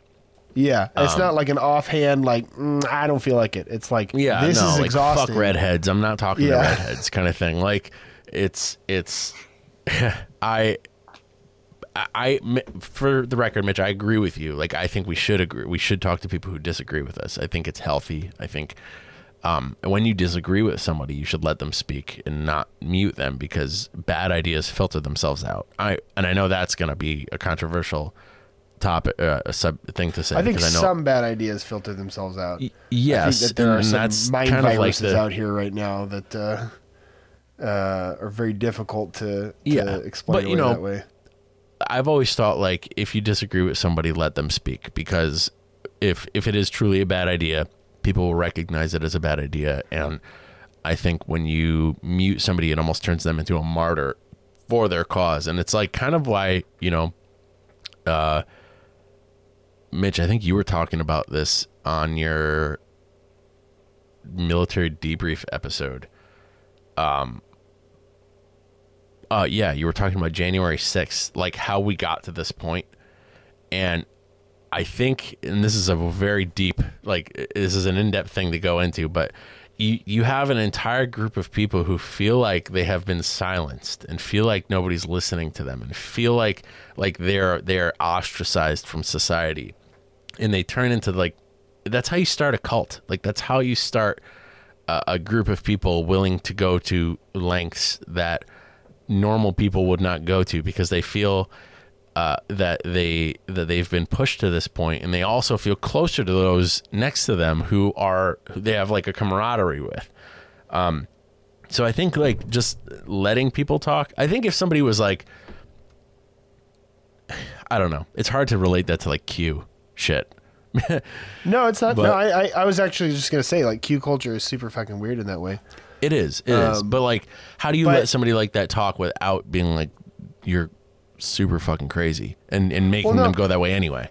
Well, but and that's what I was gonna say about like the the mind virus thing, right? Like Q Q is like a is like a fucking brainworm, you know, where it's like people that that that I otherwise viewed as like highly intelligent and critical people, in the span Yes. of like like like four or five years have become just like insane crackpots about like very particular things. And it, it's it's like whoever it's like it's like this Q conspiracy is like custom tailored to just like latch on to, to, to this this uh the, these specific parts of aging conservatives' brains. Well, if you think about it, it, it, it shares a lot of the characteristics of rel- religious zealotry in the sense yeah, that like the, the the brainwashing. Yeah, well, in the sense that like there's an answer for everything. Also, you know, it's it's it's okay. They're going to come out with evidence on this date, and if they don't, it's because uh, it was it was um, it was it was it was what's the word I'm looking for? Um, What is the word? Smothered or whatever. Like uh, like no, Silenced, like oh they got to they got to him. Yeah, it was censored. That's why the information didn't come out. And and no, now the information's going to come out on this date. I work with a guy, and I know there's a couple of people that I work with who listen to this, but um, so I won't mention names, but um, I work with a guy who's you know an who you are. insanely intelligent person, really good at his job, like so good at his job, and then you talk politics with him, and it's like, what? This this guy What he told me with a straight face that the Taliban taking over Afghanistan was to distract us from the Georgia election results. That's a stretch. But wholeheartedly believed it. And this was like after January like after the uh, election had been ratified and everything, but it was the Georgia the specific Georgia election results uh was, were being um is it the word I'm looking for? Ratified uh or or validated, verified. It's been it's been a little while since uh, civics class, so I don't know. I know, I know. But it was it was going on around the same time as the the Taliban takeover and and his theory, his belief was that it was being done intentionally to distract us from the Georgia election. Which like what were the result? I don't understand. Like what was so I bad don't know. about the I want to know how the the shit the bed on GOP the got the? Taliban to to work for them. Like that's that's what I want to know. Like how how did that's that's the long con really. Like yeah. so it you're talking about like really intelligent people like just completely blowing you away with the beliefs that they have and, and that's just what i'm getting at there but that's all i have to say about that Yeah. well, I, I guess I was just saying that, like, I believe free speech is good. I believe you should hear out people who don't agree with you. Um, but I think that I think that maybe Mitch was touching on this, but maybe he, he meant something else. But um, I think that you do need to be careful about who you give a platform to because I, I think that there are dangerous ideas. Um, and it's not anybody's job to silence them, but I think you as an individual, uh, you know, I think every individual needs to critically think and and wonder if maybe like, you know, if maybe having a Q conspiracy guy on my show to say these things, you know, maybe if that's kind of a bad idea because it might awaken these these you know weird fucking tendencies in some you know poor grandfather who's living alone, but you know, his kids don't visit him anymore, and he's got an internet Yeah. connection and is going to Well, ruin to be somebody's fair- life. I don't know. I don't mean like letting them speak, meaning inviting them onto your platform to talk. No, for sure, I, I for just mean don't act by not actively censoring them. sure, know? yeah, yeah, yeah. But yeah, No, I- yeah, I no, I would not have somebody like that on here to to I to talk about that stuff. and I think, uh, and, Mitch, I want to, I want to know what you think about this because I, I think we agree, but I don't think that there is any central organization that should be deciding like what is and is not appropriate for public consumption. But I think that every individual needs to be like making these decisions constantly about like, you know, what what do I want to support? What do I want to be associated with? You know, and it's one thing to have a conversation with somebody, but then it's another thing to be like, this person has my support. Yeah, well, the the let me think. The person that comes to mind with that, and I want to clarify before I even say their name. I don't agree with like I've never found something that they've said that I agreed with, but I disagreed with their removal from pretty much everything. Um, Alex Jones I knew it. says off Yeah, the wall yeah. shit. I don't agree with a lot of the shit that he says. I've never found something where I've been like, hey, you know what? Alex Jones has a good point. Like, I've never found myself doing that with all the clips that go around of him talking. But I remember seeing him get completely removed from every single outlet of social media and media and thinking about how wrong that was. Now, there also comes a point where if somebody isn't spreading see there see this is where it gets tricky and it's hard to it's hard for me to explain because i don't know the right answer but i, I tend to trust my gut a little bit and my gut tells me there's a difference between a call to action and just talking fucking crazy i think alex jones Yeah. talked fucking crazy.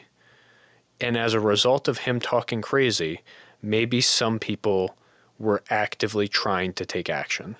And I think of Eminem in like the early 2000s when he had a whole lawsuit with like his high school bully because he named him by name in a song and like some people were like some of Eminem's fans were going to go like beat the shit out of this guy and were like threatening this guy and they were trying to hold Eminem liable for that. And I'm like, I don't know if that's something that you can hold him liable for, Sure. Yeah. but like, it, it- see, it gets murky, and I don't know what the right answer is. And Well, I'm you com- know, and, and, and legally liable and civilly liable are two different things, right? So, like, no crime was committed, but perhaps you could make the case in a in a civil lawsuit that he owes he owes that guy some money. and you know, I don't even know. I don't even know if I would agree with that. It's, I don't know. Like, I, am not saying I disagree with it. I'm saying I, I don't know. yeah, I'm, I get I get where you're coming from.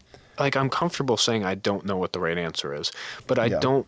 I, I I'm also comfortable with saying I don't think it should be up to any organization to determine whether or not this person can speak.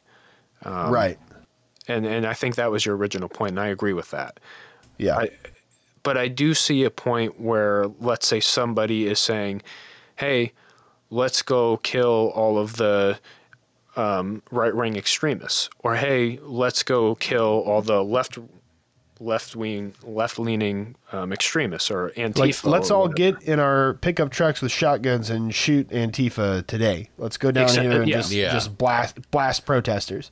now stuff like that. But it it turns into a murky area where who is determining what's okay and what isn't, and I I don't think it should be any or even like what's like a legitimate fucking you know what I mean? Like what's what's like a real thing, Well, like a real have- credible threat. then you have like private companies like Twitter and Facebook who are going through efforts to overwhelmingly censor conservative views. Um, which like I'm not a conservative, but I, I 100% agree that like conservative views do not get the same traction on Twitter that that left leaning views do.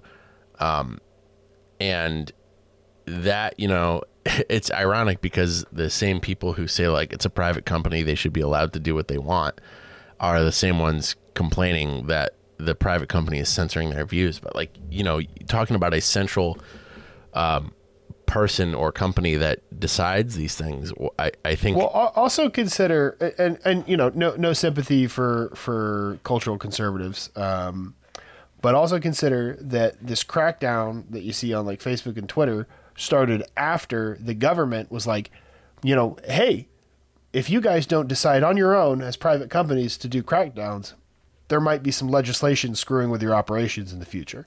was that a thing? Yeah, I was That was when you know that. they had fucking Zuckerberg come testify before Yes, Congress yes, about yes, you know why they shouldn't put him up against the wall or something, and it's just like um, you know well, okay for one, because he's a robot. yeah he's a fucking a reptiloid weird robot really He's weird, dude. He's a weird dude. but but, Smoking but think these about meats. like so like you know I, I believe in in private companies being able to to to curate their own content you know if you've got your own if, you know if you're a private company and you you have a social media platform whatever is and isn't allowed on it, it's your business but it gets a little bit weird when you're doing things at the behest of the government not because there's an actual law that you can like sue them over but because they've like threatened you with possible consequences in the future and you're trying to avoid it just as a as a matter of you know uh, mitigating your risk Yeah. Yeah, then you start going down like a uh like a weird like Gestapo route where, you know, like the the threat of force is is the same as the force. Um not that, you know, the Gestapo did plenty force uh on on top of the threat of force, but um yeah, I, I, yeah, I don't know, and and you know, Mitch, I'm with you. Like, I don't know where the right answer is, to be honest. Like, I, I don't. I think if you could go back in time and stop Hitler from getting on stage and saying things that weren't an outright call for violence, there'd be nobody that would say, no, no, no, he should have had the right to speak. Um, but at the same time, like, perspective, though. You Yes, we, that's what I mean, We but- know what he did. who at the time knew he was going to do the things that he did and that's like how do you how do you protect people without going full minority report on people and and start you know censoring people before they do bad things um i don't i don't know where the right answer is with that Yeah, I I struggle with it because I, I like to try and be universal with how I believe in things. But this is a topic where I find it difficult because on one hand, I have direct control over who comes on my podcast or our podcast, mine and Nathan's podcast. I have direct control over that. And I won't have certain people on for certain reasons. Um, and I will have certain people on for certain reasons as well. And it creates this moral dilemma for me where I'm like, well, should I have this person on? Like, why am I? And, and I have to question myself. I'm like, why am I actively not letting this person on the show? And do I have the right to do it? And then it's like, well, yeah, it's my show. I have the right to do whatever I want. Um, but when you try and apply that to, you know, a much larger, you know, companies where like Instagram or Facebook or Twitter, do they have the right to do that? And I think it, it, it, and it gets murky because I don't want to say I have the right to do it, but they don't. I don't want to say that they don't have the right, but I do. It's weird, and I don't know. I don't know what the right answer is. I don't know how to go about it without being morally consistent, and I try and be morally consistent. Um, it it's something I would have to actively sit down and think about, and I don't know. I could spend. I, I could see myself spending hours sitting down actively working through this moral problem and I don't think I would come to a solution. And Yeah. I, I I'm comfortable with admitting I just don't know. I, I I don't know. I don't know what that looks like. I know I know when I see something I can in my gut I try and trust that hey this is right or this is wrong. But I also know that that's my gut and that's not everybody else's and nobody should be beholden to what I believe is right or what you know. So it's weird. It's a really weird moral problem that I haven't really thought about Yeah. before. I uh I forget who said the quote, um, but I remember, and I don't agree with this hundred percent, but I remember reading this thing where they said, you know, with my family, I'm a communist. With my friends, I'm a socialist. With my town, uh, I it was like I'm I'm a liberal. With my state, I'm uh, a libertarian, and with my country, I'm a conservative. And meaning, like, as the population grows, the span of control should narrow.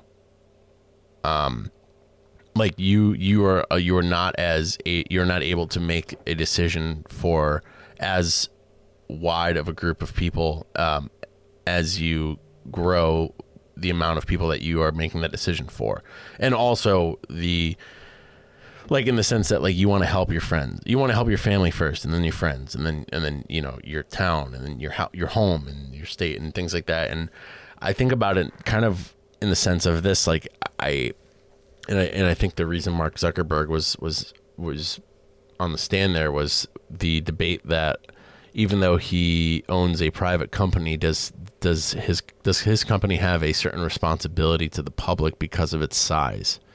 And Right, right. Yeah. you know, it's it's tough. I- think I don't and I don't know what the metric to determine this is, but I almost feel like there has to be a span of control. Um, that as your influence grows, you almost you almost have less power to control what people say and what people don't. And and I don't know how to implement that without creating some weird like That's the problem. yeah, exactly. Like who determines what? And Um, like your podcast, you can be like, "No, fuck, you're not you, you're not coming on here." But like, if if your podcast was listened to by you know six and a half billion people, then you wouldn't have that decision. You wouldn't so- be able to make that decision, Or, kind of or, thing. or or more critically, like you know, if he had like six billion contributors. yes, yes, Hmm.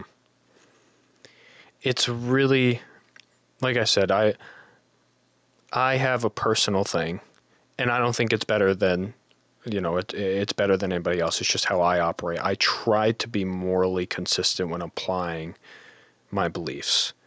And the problem with doing that is that you run into things like this where it's like, I can't be morally consistent. Like I can't be um, without contradicting myself. So it, it- it's one of those things where I see, I see many different arguments for many different things, and I can agree with bits and pieces. But it comes down to like I I don't know if I can remain morally consistent, which is very important to me, and support any of these. I don't know. It's a tough question, which I, I told you to ask tough questions, and I appreciate you doing it. It's one that I, I, I'm going to have to actively sit down and think about. And maybe I'll have an answer, but I'm going to be honest with you right now. I don't think I will come up with a good one. that's if any. yeah, that's That's good. Uh, will we have a part three? Um, so that was Nassim Nicholas Taleb. By the way, I just looked it up. It's I am at the federal level libertarian, at the state level level Republican, at my local level Democrat, at the family and friends level a socialist. Um,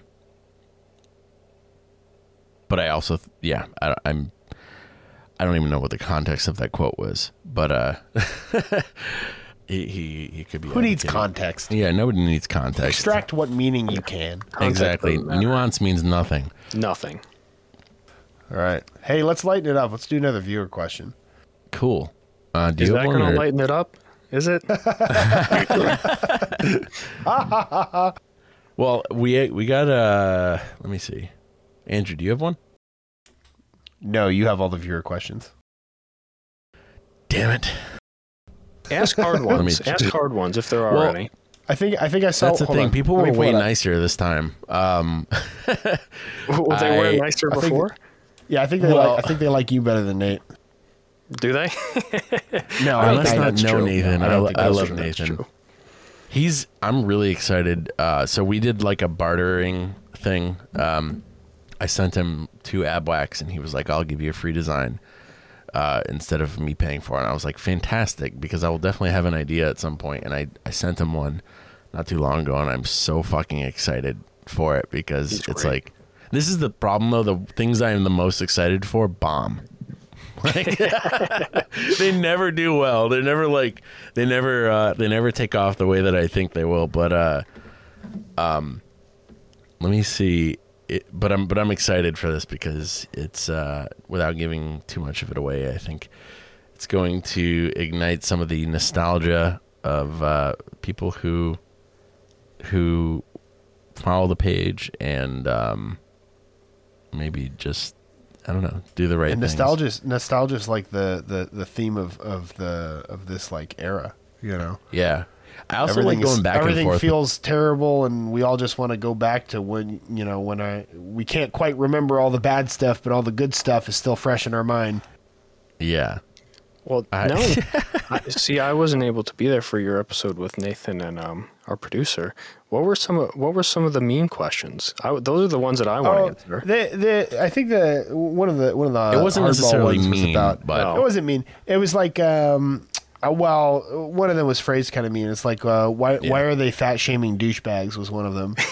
yeah, yeah. and Oh, that's a you good know. Nate, Nate was like, you know, uh, look, I don't want to make anybody feel like they can't exist how they are. You know, it's just we're trying to like, you know, in our way motivate people to to be more fit, and we've gotten a lot of positive feedback from people that are trying to get more fit. So we're, you know, we're just doing it the way that we're doing it.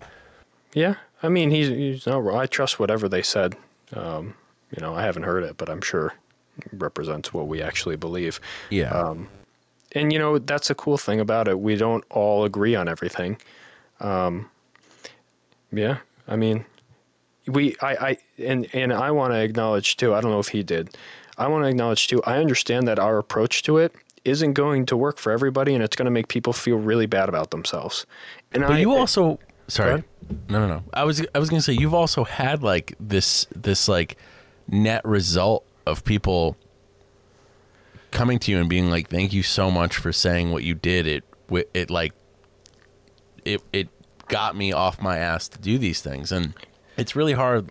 Yeah, no, I think you're you're right. Like some people, it's going to it's going to negatively affect them and i Yeah. understand that and i never want anything i if i'm being completely honest i know i say a lot of off the wall shit sometimes but if i'm being honest i never ever want anything i say to negatively affect anybody in a way that doesn't eventually lead to a positive for them. And I know that might sound like I'm on my high horse where everything that I say should lead to net positive, and I believe that it does because I don't. I, I understand that when I say things, um, um, it can it can be very hurtful, and I understand that it could you know lead to negatives. It could make them feel really bad about themselves and not lead to a positive at all. I recognize that that is a very real possibility that I'm sure has happened before, and you know I do feel awful about it because that's not my intent. Um, but it is it is true that there have been a significant amount of people that have been like, yeah, you know, that motivated me. Hearing hearing somebody who I listen to regularly, who I you know um, talk to because we try and interact with people, say that I was a piece of shit because of my weight motivated me to not be this way and recognize that it's unhealthy. And I I do enjoy that, but I also I've never taken the time to publicly recognize that I do see the harm that it can cause and does cause. Um, and it's not my intent, but I also don't think I don't think I'm going to stop that, and I'm comfortable with that. Um, yeah. I don't think I'm going to stop it. I think that was a very that. honest answer, and Yeah. and I will give you that. I think that is a.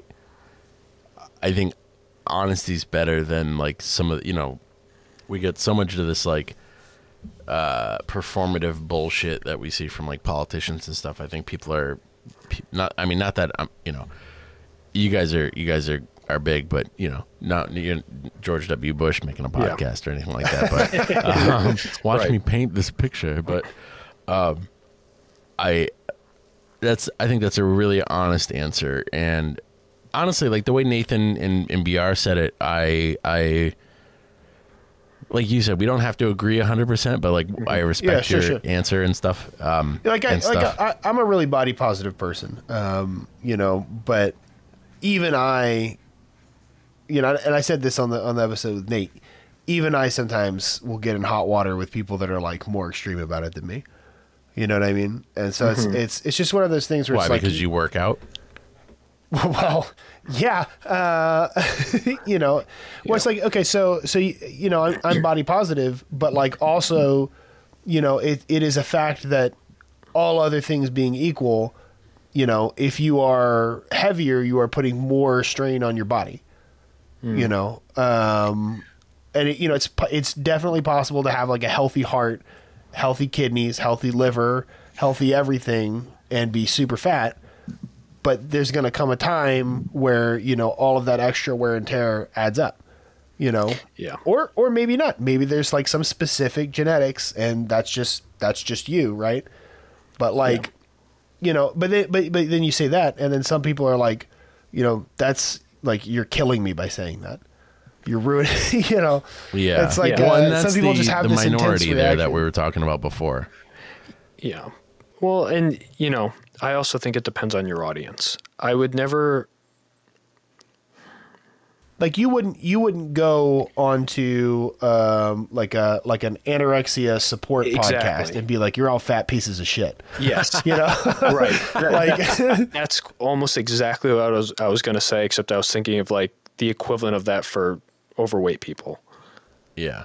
oh yeah yeah that's probably a better that's probably I, a I better would never maliciously go in with the pure intent of hurting people.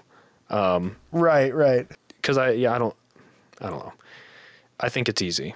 It's easy to do that, but like you said, it's not just overweight; it's being underweight. Um, and and I find there are some people, not all, not there's not a lot, but there are some people who are like, oh, so you you know I can't go to the gym ten times. I'm like, you don't have to. I don't.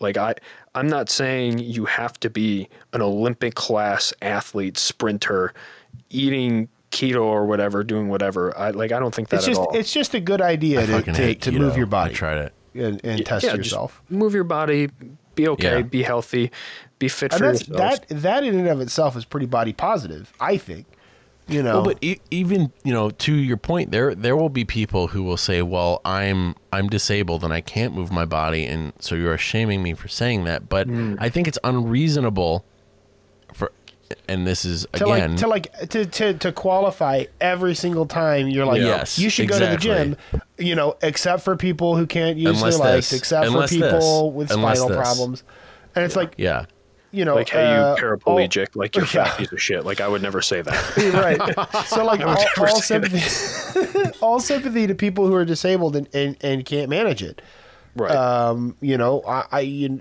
I, I would assume that you guys are not talking about them, but you know, there are people that that, you know, if they don't get the specific, and, and again, I, I, I really shouldn't even like phrase it like this because I really don't want to punch down on people, but you know, I some people just um, they they kind of assume the uh, the worst about people.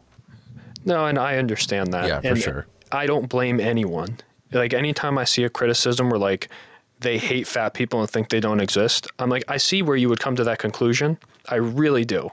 I don't think you guys should like you guys. I don't think fat people shouldn't exist. That's not like Now, I, you can say you guys. I'm a fat guy. I don't I don't mean you guys. What do you mean, you people? you people. No, like it's not that, but I see where people would come to that conclusion the way that we speak. Wholeheartedly recognize that.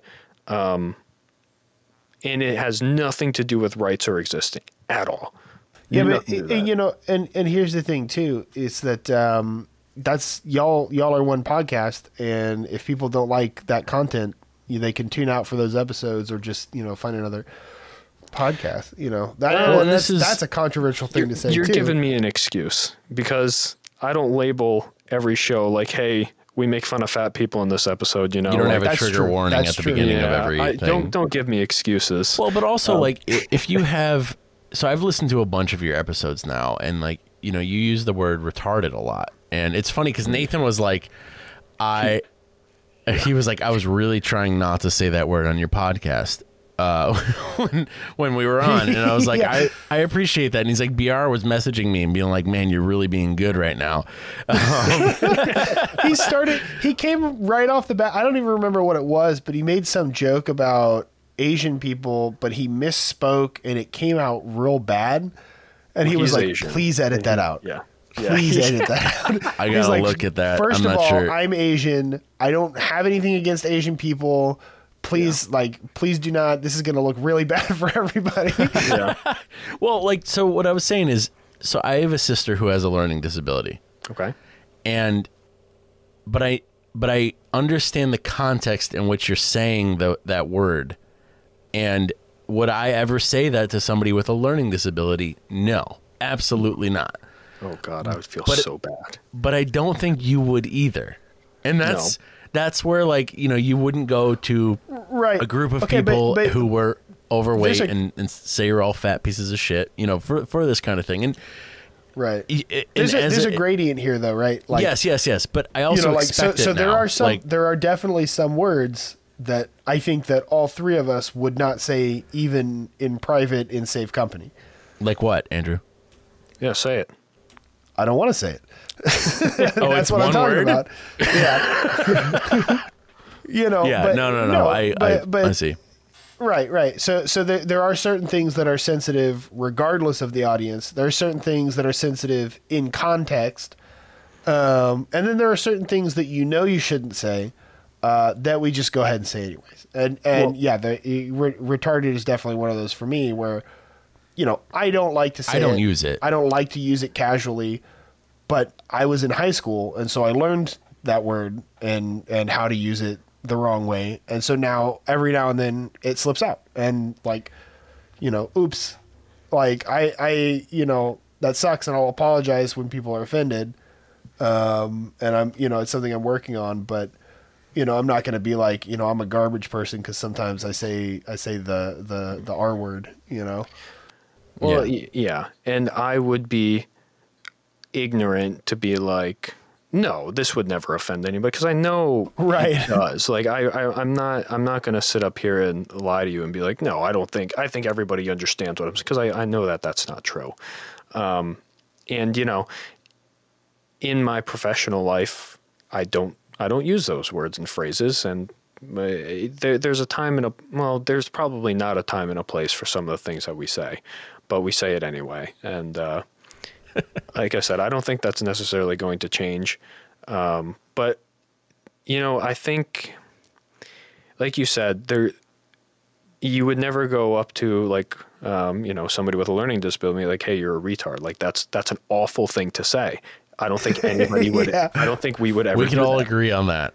But Yeah, there number were one thing that I want you guys to take away from this is is to just not just don't do that. Yeah, you probably just shouldn't use the words anyway. Um, I do, and um, I mean, I, uh, I, I'm, I am willing to accept the criticism and feedback that comes of that. Um, But that's Yeah, the thing. yeah. Everybody makes their own decisions on in, in what they deem appropriate, and it's all subjective at the end of the day, anyway. and there was, and there's times where I've been checked where I really had to consider like how I speak. Um, I had a friend growing up, really good friend of mine. Um, he ended up becoming a pastor, weirdly. Um, I don't know how that happened. He was the last person I'd ever expect. But anyway, um, his father passed away. He was hit by a train when he was a little kid, and I Holy used shit. to. Yeah, it was really sad. Um, and when we were like 16 or 17, I went. You know how you go through like this weird phase of like telling jokes or like saying something, and it's like your lines or whatever. I Yeah. had this one where i was like, "Oh, I wish I had a dad," or like, "I wish I had a mom." Like anybody, like, Oh. "Oh, my mom said this," and it's like, "Oh, I wish I had a mom," and people would be, "Ha ha," laugh. I accidentally did it to him, except with oh a dad. no! And, and the moment it came out, I'm like, and he knew you had a dad. yeah, and I'm like, Josh, Oh. I'm like, Josh, I am so incredibly sorry. And, and there's Oh, moments boy. like that where like I know and I recognize I'm like like as I say these things and they get a laugh, like in the back of my head, I'm like, hey, one of these times it's not gonna be funny. You really shouldn't say these things. yeah. But um, I do the line, anyway. buddy. and I have to I have to live with those moments, and I look back and I cringe at myself, and I know like, hey, you should make a change so you don't ever feel like this again, or make more importantly, make somebody else feel like this again. And then I'm. I don't know. I don't know what it is. It's a character flaw. I, I don't even want to give myself It's hard that to excuse. change. I don't want to give myself that excuse because it's not. If you actively think about things and put effort towards things, you can change. Yeah. I don't want to give myself that excuse, and I'm not going to be like, uh, you know, like it's hard. I'm, I'm, I'm, I'm gonna just No, but it is like it's it's it it does take effort sometimes. You know, when I, I remember when I was in high school, it was normal and, and wrong, but normal people use the word gay in a derogatory term. Like you'd be like, Oh, Oh, that's yeah. so gay. You know, and one of my best friends was gay. And I just coincidentally never said this around her for some reason. Maybe it was maybe it was intentional or not. It's like in the back of your head. yeah, but one day it slipped out, and I was like, "Oh, that's fucking gay," and she was like, "Hmm," and I was like, Excuse me? fuck, I'm sorry." Like, that really sounds like that's this is uncomfortable now. And from that moment Wow, I on, really, I really goofed this one, huh? yeah, yeah, yeah. And from that moment, and this was, you know, this was in high school, and I'm sure I'm gonna get canceled now for it, but you know, whatever. It's it's nuance and learning and all that fun stuff, growth through struggles. But um, I made a coherent effort to replace the word with lame because I was like, that's really what I'm trying to say. I'm not trying to say it's gay, like. You know, I'm I'm trying to say like this is lame, you know, but that's just how people use the term, and it's and it was wrong. It's fucked up, you know, like Yeah. to to to associate the two words together and and I did that and like still to this day like I I never used to use the word lame but it kind of sounded the same and it and it worked as well. So I still say that. I'll be like oh that's fucking lame you know and I and I don't say that anymore because it made me really uncomfortable to say that in front of my gay friend. And Yeah, yeah. that is really strange because I I did something like that too, where I made a conscious effort to not say anything that was, um, you know, like uh, offensive towards towards that specific community because I I used to a lot, um, and it wasn't ever with malice and intent towards that. It was just I don't know, like I don't know why, um, but it's weird, and I don't know why. Um, maybe that's a topic I'm going to talk. You you guys are giving me a lot of homework, whether you realize it or not, because I like to evaluate these things about myself. I don't know why I did that with certain words and not for others. I don't know. You're Dude, giving me a lot of Andrew and I have been like messaging in, in our chat, being like, "This episode's fucking lit. Like this episode's fucking awesome. like, we're we're Yeah. talking about all this yeah, stuff sometimes, right now. So sometimes we'll have notes like, "Bro, you've got to shorten that question, or you need to like, you need to it's speed usually me. up." Like especially with the last CBRN Art. Like I was trying to be really nice in the way that I phrased some of these questions. Like Don't be it nice was like us. Translating from people. Just just Don't be nice to us. We Well, need to hear it. I was trying, and Well, Andrew was like, and- "Shut and the fuck up! Just read the question." I'm like, I'm like, dude, Jordan. They know you're not like mad at them. Like, just that, like, you, you get like spicy questions, just toss them in there because it's fun for everybody. Like, you don't need to, you don't need to be like, hey, I'm sorry, Yeah. my viewer, he said something kind of. oh, it's that a little, rejection, you know." uh, that avoidance yeah, rejection sensitive dysphoria, man. Uh, I, I I can't speak for um, Nathan or Br in terms of how they like these questions, but I love them. I really do.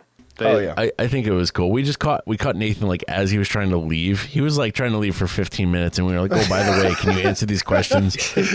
God damn it. No. No, But- a- a- any of them you got, I'm happy to. And I, li- I, I like the ones that really make me think. And so far, you've given me two where I just, I have, I'm going to have homework for myself to think about, That's, cool. That's flattering. and we'll see. I, I uh, appreciate those. we will. Um, yeah, no. Well, I don't have any more questions to be honest. I asked it kind of late because normally I'll do a couple days in advance, and I'll get like a bunch of questions. And I asked like I think like 12 hours before. No, the, no, uh, uh, not a not a valuation of of, of No, uh, no, none of you. It's just my was. my own shitty planning and yeah, we're uh, just we're yeah. That's you know. I I I, I keep thinking like bus. Yeah, struggle bus or struggle city population one. That's that's usually what I say, but that's what I say. Was Feel there any to- feedback? I'm curious. Um, like not questions, but more just like comments, actually. that that episode didn't come out. No, it hasn't come out yet. Oh. It will come out, but it's not like it's not like we're not It's airing next. it. It's, the just, next one up. It's one of the one of the qualms with coming out with an episode every two weeks instead of one week because we very rarely do we have like a a like a backfill. Um, well, actually, no. For a while we did, and then we We're just going to recently, this month for sure. yeah, we have like we have like two this week, two next week that we're doing. Um, and I'm excited for all of them. Like they're going to be really cool. But um, talking about people uh, who we who we disagree with. Not that I disagree with the person in general, but um, we're we're really we have a f- mutual friend that we're gonna have on who is in a profession that we both uh, a dirty profession. a dirty profession. Is it A porn? dirty profession. No, no, it's just a cop. She's a Oh, cop. just a cop. It's a pro- probation officer. she's not a cop. She, yeah, she's Wait, a bleep probation that out. officer. I don't think, I don't know. I can't remember if we're allowed to to say. what she Oh, to say what she is. Yeah, Oh, I can't okay, remember. we'll bleep it out. Maybe it's fine. She's Maybe it's she's fine. really cool. Um, and and I think so. She got dragged Well, 'cause- in our comments once Oh my God. because she So I'm- she I'm like- gave. I'm an ACAB guy. I fucking hate the institution of policing. Um, well, saying but, you like- hate the institution of policing is is like I fucking hate it. yeah, but like, you know, then then it's like you know this this nice uh, probation officer shows up and is like, I also have some problems with the way that policing is and think it could be improved somewhat. And then it's just like a whole bunch of replies like, "Shut up, you fascist fucking pig! I Fucking hope you kill die." yourself. It's like like, oh my gosh. hold on, like slow down. Brutal. yeah, and that's maybe, that's maybe, maybe, Yeah. you know, just uh, you know, so cut her some I, slack. I'm in a weird position now where like I you know I share all these memes and I I feel a certain way about cops, um, and the indefinitely the institution of policing, and I've somebody very close to me recently became a cop, and somebody that I've known for my No, almost my whole life, and it was something that, uh, dude, I tried for years to get him to become a firefighter. I was like, come on, like come to the. There's no wrong answer here. Like, just be a fire. Like, just do it. Mitch, um, you, you were you were uh, you were CBRN dad first, right? Yeah. Yeah. So you so you I I remember you telling people not to join the military for a long time. Yeah. That- you still do it though. Like that was that was like uh, half of the stories that you posted was like, you know, hey, got another question about uh, you know from a from a guy, should I join the military? Uh, the is no, don't do it. Well, there's a lot of. One of the things that I try and do, I try and have like a net positive for folks, and there's a lot of young kids, uh, young angry men, specifically, um, and I was one of them, so I relate to them a lot, who are very hungry for violence and adventure, um, and I don't, I don't necessarily know why. I mean, you could look at the propaganda that's put out about war and glory and and, and you know what we That's the have to culture, do. man. Just be a pirate. Well, that's not fun.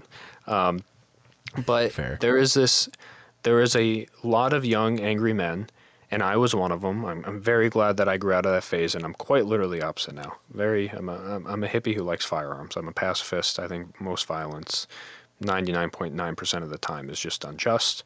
Um, but when I talk to these people, I sympathize because they try and come up with every excuse that isn't the truth and they're not being honest with themselves. Where it's like, oh well, I want to travel the world. I want to see this. Well, what job are you looking at? Be I want to part be of something bigger than myself. Yeah.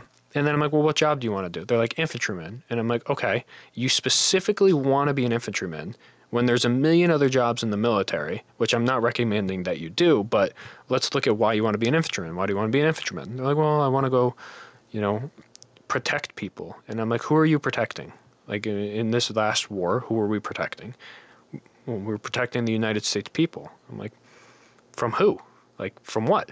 Uh, The the random Afghans over there that live in a farm who don't even know about 9/11. Like, who are we protecting um, from? Um, so I try to get people to think about it. And my latest thing, I, I have to credit Pat Watson, um, Uncensored Tactical. I have to credit him with a lot of the way that I try and structure my questions and how I speak to people. I think he's an incredible talker. Um, I, I always find myself going back to his show, and even if it's a topic I don't relate to or have really any interest in, just the way that he speaks and communicates is very effective. And I wish that I could be as talented as he is in that sense. But one of the things that I took from him was just asking, okay, well, if you want to join, whether you're left, right, center, up, or down, do you trust the current administration or the previous administration to make decisions for you and your family better than you can yourself? If the answer is yes, then join. If the answer is no, then why would you join? And I don't think anybody is comfortable with allowing somebody else to make decisions for them and their family that determine where they live, where they go, what they, you know, what they eat when they eat it. I think they want to have control over their life. And they don't realize how much control you lose when you join the military. They, they have a broad idea, they have a glorified idea of what being in the military is like, but they don't know or want to recognize the nuances um, and the negatives. So that that's my latest thing with them. I just I don't want to implement my bias into people's decisions, but I want them to have that honest assessment of themselves of if they trust others to make decisions for them or not. Um, and you know, I, I think uh, one one of the more tragic things that happened two days ago. Um, a longtime follower who we've been talking to who asked me about joining the military. Um, he reached out because I did this. Uh, I'm on a campaign. I'm doing a little marketing campaign for behavioral health, and now that I'm out, I can ask questions about it. I can talk about it without potentially getting in trouble and ruining my career. Um, he reached out when I was doing that, um, and he and I had talked about joining the military before, and he ended up joining, and he ended up seeing one of his really good friends kill himself in the military after being in for like a year. I don't know the reasons why, but he saw it happen. And now he's like fucked up from it, understandably. And um, he's going through a hard time with it. And he just messaged me while I was talking about that. He's like, man, like, he's like, I, I should have listened to what you said as opposed to just reading it. And it broke my heart because I know if I was giving myself the advice that I'm giving to people now, and if I was asking the questions to 17 year old me that I'm asking people now, I would have ignored it too. And I, because I'm stubborn, and I think a lot of people that join the military, especially infantry, they're very hard, hard-headed people. I think you have to be for that job. Um, and I, I hate seeing things like that. It really, because it's avoidable. Um, so I try to I try to persuade people in a way without implementing my bias into not putting themselves in a potential situation that is just a very toxic work environment. Um, you know, there's good. I, I, I won't sit here and be like everything in the military is bad. Um, I wouldn't be genuine, but it is a very, in terms of net goods and net bads, it's hard to find a lot of net good, and it's easy to find a lot of net bad. And uh, I try and help people be honest with themselves for when they join to avoid a lot of those net bads, if that makes sense. It makes a lot of sense. I'm really sorry that uh, that that that happened to that guy. That uh, it's it's sad. He's a young kid, um, and like I said, I, I that is a large majority of those people. It's young angry men who want to see v- violence, who think they want to. I don't think anybody truly wants to. They have a glorified image of violence in their head, and they want to be a part of that. Well, yeah. I mean, we're we're that's that's something that we're fed. You know, I I, I too was a young man once, uh, and um, you know, b- before I went to to college for game design, like a fucking moron. Uh, you know, I was like, hey, maybe I should go into the military because that's honorable and good. Um, you know, thank God I didn't do that. Yeah, It's thank God I got out of shape and depressed and played video games and fucking didn't do that. Um, but like, you know, uh, I I think that uh, I think that we do have a culture. There's like a machine, right? You know, maybe it's not conspiratorial. It's not like uh, there's some some you know monolithic or you know organization you know pulling the strings on this. But as a society, we definitely do glorify violence and control, uh, and the military and police are a big part of that. And so you know you, you get these people that uh, it's like you said it's like what they it's they they think that that's what they want, and then it it turns out very different, and it uh, it chews people up. It it changes people. I Yeah. think about. Sorry, Mitch. You can go. No, you go. I was just gonna say, I, I, I think about my own experience, you know, I was that kid and I wanted to go infantry in the Marines and uh I was in retrospect lucky enough I got a concussion a month before I was supposed to leave out of the delayed entry program right out of high school.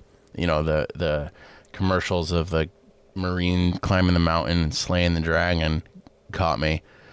And uh I I got a concussion. I wasn't able to meet my original um, date to go to boot camp, and I lost my spot. And when I ended up getting another spot, I I had to go into the reserves because I uh, that was all that was left. I actually had to. There were no spots left in my state, and I had to go to New York in order to get in because um, I was in a really weird spot, and I was like, I just need to get in to like get away from all this stuff. Um, and like in retrospect, getting stuck going into the reserves, which I didn't even know existed at the time, instead of active duty infantry, uh, was like a huge blessing for me because knowing my personality at the time, like in, in, in retrospect, again, you know, like looking um, from the outside in, um, and seeing like the overall miserable time that I had in six years in the the Marine Reserves, um, like I did my shit and, and you know, but I wasn't a stellar Marine. I wasn't I wasn't like I was middle of the pack fitness, middle of the pack like uh you know, effort because I got to the point where I was like, why am I doing this? Like this is miserable. And like I, I just I was like a C a C student essentially, um, but in the military and if like for anybody who's been in the military, if you're not an A student, an A soldier, an A Marine, you're a shitbag and like there's no middle ground. Um, and it was like if I had to do that full time active duty, uh, I I don't know how much more miserable I could have gotten. Like you know my my my wife would say like you know a week before my drill weekends, and it was literally just a weekend a month. I would I would be a different person, Le- dude. It was literally a weekend a month. Like, and, and I think about this now. Like, I think about how I let people who are younger than me yell at me and like say shit and like treat me like a fucking garbage human being. Like even though I wasn't, I was a good dude, you know. Uh, like and I just let people walk all over me because they were a higher rank than me and stuff like this. Like this arbitrary bullshit that we let people control over us. You know, like I, I think like, man, like how did you let yourself do that? But like you are I was completely demoralized, like completely I I when I got out I fucking cried. I was I was driving away from my my drill station and I fucking cried because I was like I don't ever have to be here again. And I made friends. I, I was friends with people. I'm still friends with people that I was that I was with. But like I think about that stuff like how I remember being like a year and a half in and my unit got disbanded and I had to go to another unit um because they were they were shrinking the the numbers um, and I was like happy with my original unit. And then I got to my second unit and I was like, holy fuck, I'm a year and a half in and this is miserable. I have four and a half years left. And remember thinking that like just if if that was active duty, like I I don't know what I would have done with myself. And I like, you know, you, you have these ship shitbags who go UA, like they they just stop showing up and you're like, wow, what a fucking ship shitbag. And then you're like, I could totally see why they would do that. Like nobody here respects them. yeah. Nobody here treats them like humans. Like why they just they just woke up a little earlier than I did. Like it's but the the trade off is is you know now they've got an other than honorable discharge on their uh, on their record and that follows them, which sucks. But um, so there's that. You know I don't have that, but uh, I I really feel like and I and I try to do the same thing that you do by not injecting my bias into into my belief when people ask me should I join the military and I don't think I do as good of a job as you do or as you seem to do. Um, well, yeah, because that guy did end up uh, joining the police. So. well, I try. I really tried with him. yeah, him. you goofed that one. I, I tried with him. I, I literally cannot say how I cannot say that I love my job enough um, he was just, you know, it's. I was. I will say it's those who can't become firemen become cops. the the tests are just I don't know if the tests are easier if they just if they just accept more people but he he was applying to police uh, fire departments fire departments fire departments and then he applied to one police department and he got it And I was like, dude, don't even apply. Why would you even apply? Like, and and uh, but you know, so this is like the other side of things, though. He is a great dude. I fucking love him. Like he is such an empathetic person, and I was worried about him becoming a cop because I was like, it's gonna ruin him. Um, and I'm I'm Yeah. really worried that it's gonna like change him as a person. And I and I actually spoke with somebody who knew him um, as a cop, not as my friend, and was like, wow, like, w- and so I met this guy at a barber shop, and it just turned out that this dude was knew my friend and was like, yeah, he's like the best cop I've ever met. I've never seen him lose his cool. I've never seen him raise his voice. Like he's so calm. He's so like he he talks to people like they're humans. And I was like, wow, holy shit, like you know, gives me hope like that, you know, the whole fixing the system from within kind of thing. And uh that's where, you know, like you and I were saying before, you know, where ACAB is, is in the sense of like the institution of its in in and of itself is is fucked. But like it's it's hard for me like when I have a barbecue and this dude comes over, Yeah. for me to be like, "Fuck you, you piece of shit." Like, Well, it's you like, know, I, I think I, I think that you do like when you sign up to become a cop, when you sign up to become a soldier, I think that you are willingly accepting that you know you, you're you're going to you're going into a system that is uh, sometimes very brutal and unjust, uh, and perpetrates some some pretty gnarly violence, you know, at home and abroad. Um, and if you're going mostly into the it, poor people. yeah, when you're when you're going into it with the idea that you're going to change it from the inside, I think that you have to acknowledge that you are going to perpetuate some of that bad stuff before you're able to affect any change. And that's what I mean when I say ACAB. That like, you know, at the at a very minimum, you know, even a really good cop who's a really good person, you know, who who could be my friend, you know, has willingly or or should have at least realized and willingly made this decision that, you know, yeah, I'm going to be a part of this system. Well, I agree on, on most of that. Uh, I think 90, I, I don't even want to put a number. I think a majority of people that join the military and law enforcement are good people with good intentions, but they believe in a system that isn't good oriented, no matter how good it's portrayed.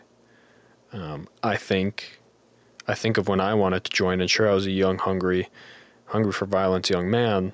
I also believed in my heart of hearts that it was just, they were good, that we were doing the right thing.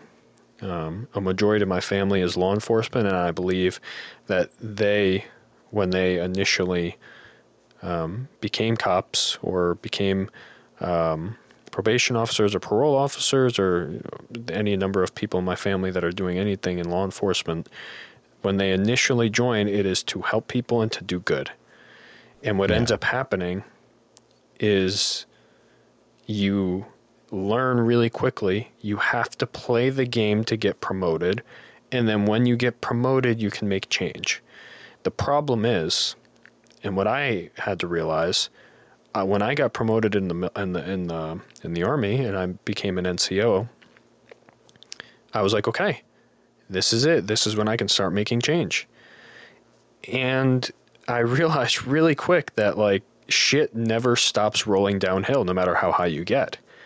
Um, you know, you could be E5, E6, E7, E8, and there is always somebody higher than you with more power and authority telling you to do something that is wrong or that you disagree with. Maybe not wrong, but maybe that you disagree with that you didn't join to do. And you're like, fuck, well, if I just keep playing the game, I'll get to that point where Yeah. I'm the one giving orders. And and I do think that there comes a point where like you said you have done so much that you disagreed with as to why you originally joined for whatever reason maybe you're 15 years in and you finally realize, hey, like maybe me arresting people for having some marijuana and ruining their life over that wasn't a good thing. Maybe that's when you realize it. And then you're like, well, I can't just leave. Because think of what happens if a 15 year cop leaves five years from retirement. Well, now Yeah, what yeah. happens with their family and their kids? So they have to keep justifying Yeah. it to themselves and they have to lie. And you don't have to feel sympathy for them, but I think you have to understand the situation as well, where yeah, it's like, for sure. if they leave that job and quit, like, what are they going to go do? The last 15 years they've been law enforcement. Their family is depending on them. If they don't do it, their kids don't eat, they don't go to school, their kids can't do something. Like, that is enough motiv- motivation for somebody to feel trapped. And the sinister part about the military is it's it's designed for you to become dependent on it. It's designed to take away your opportunity to grow outside of it and to be successful outside of it. So you have to stay. And it you know, and there are some people who join because they were bullied as a kid in high school and now they want to be an MP and just harass everybody who harassed them and get back at them. Like that, Yeah. that, that definitely exists. And there's definitely awful cops.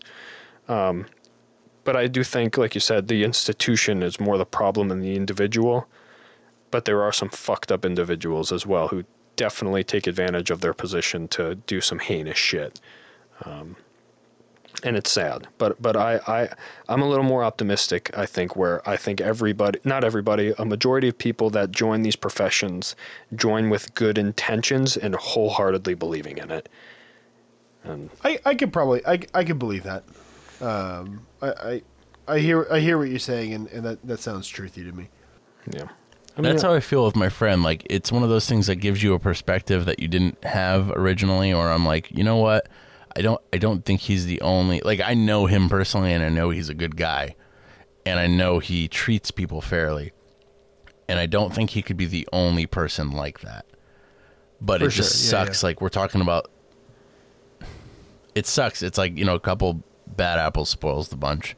yeah, Um Well, you know, and I, I've I've met like a I've met like a bunch of good cops.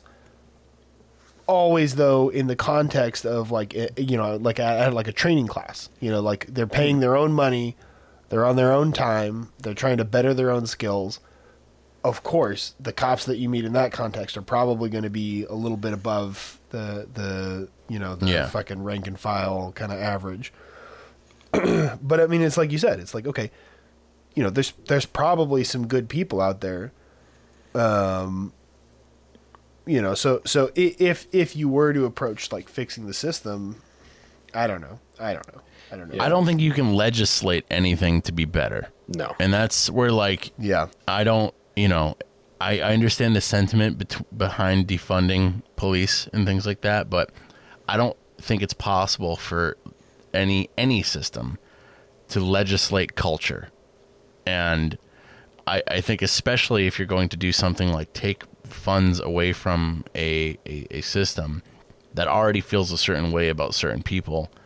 Um, and I'm not saying that like in a way of race or or anything, but like if if if the the whole reason the thin blue line exists is because these people feel targeted. They they think that they're walking the thin blue line, and and if you say, okay, well now this group of people is going to take away your resources, how do you think that's going to make them feel? It's not going to make them respect you more.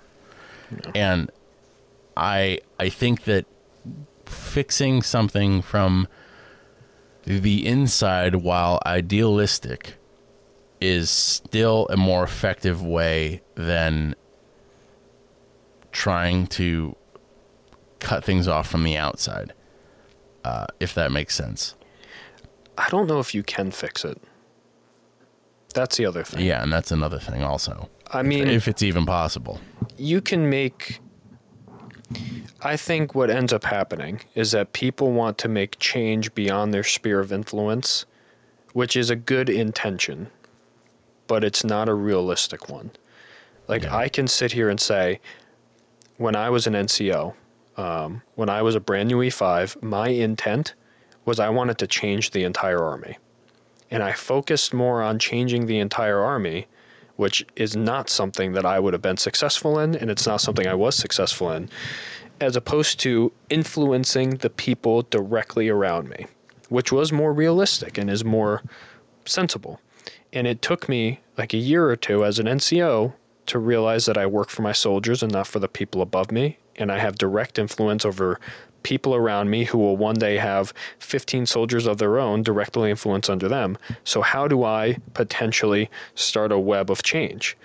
I can't change the army, but I can make positive change for individuals who happen to be in the military.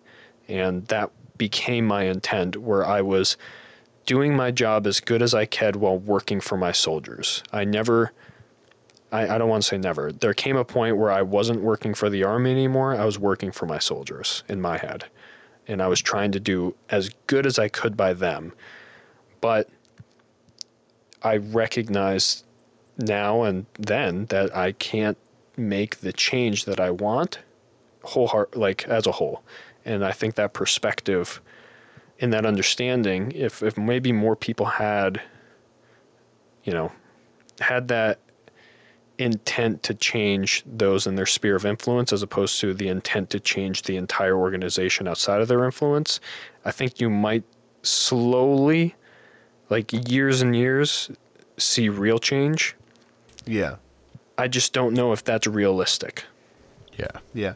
Well, especially when, as an institution, um, you know, uh, police departments aren't recruiting people. They are actively not recruiting people that want to make those changes that you're talking about.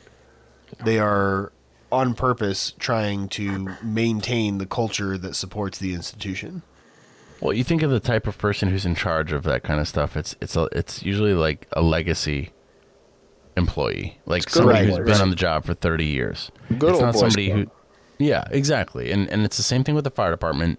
You know, it's different And, with the and fire Mitch, department. you've but probably met career soldiers, you know, like uh, lifelong fucking, yeah, you Well, know. the motto is Like, drink the yeah. Kool Aid, you know? Yeah. yeah, exactly. Drink the Kool Aid, just accept it and go along with it. You don't have any opinions, the Army does. the way I see it is that you know we look at how this where this country was 50 years ago, and I would say objectively we are better now than we were 50 years ago. And like no matter the metric, I, it, it maybe in certain areas, but but I think overwhelmingly we are better now than when we were 50 years ago. If we look at policing 50 years ago, I would say we are better now than we were 50 years ago. Yeah, there's definitely like a nostalgia for your like neighborhood, uh, like beat cop, right? But you know, I, I think that maybe if people met cops from the 1950s, they wouldn't be so fucking nostalgic about it. No, and that's what I'm saying. Like it's we have shitty fucking problems now, but we had we had they were mauling black people in the 60s on purpose just for that reason. That's so, So- wild. And people would argue that they're still doing that, some people, but I would say overwhelmingly I, that in not some places case. they are, I'm sure. Yes, you know? yes, absolutely. There are there are still racist cops, but like if you think about it, like the legacy cops, you still have people. It takes a while for that kind of mentality to to bleed out, and I think, like Mitch was saying, if you have people with that kind of mentality that that you had, Mitch, where you are focused on working for your people and working for your sphere of influence instead of fixing the entire organization overnight, then slowly that will, in a pay it forward type sense, uh, ripple out and we will see the changes that we want to see in the same way that we've seen the gradual uh, improvement over the last 50 years, 100 years Um, and it's it might not be something that we are that we can perceive because of how slowly it's happening. But i but i i'm also optimistic in the sense that i do think that it is getting better. Um it just might not be as fast as we all want it to get better. But i do think i do think things are getting better and and you know i'm not a doomer for everything. It's just you know climate change maybe but Yeah. you know it is what it is you can only do I one do. thing at a I do sometimes think it's appropriate though to uh, dissolve entire police departments. I'll just throw out throw that out there. Yeah. Oh, yeah. Like on a micro level for sure. Well, didn't somebody just do that? Yeah, Down I, south? uh, I don't know exactly where, but yeah, yeah, I, I, I've Like in that. Georgia or something like that. Hey, It happened um, years ago here in uh, Falfurrias uh, in Texas. That's a Uh, fucking so cool was in- name. Falfurrias?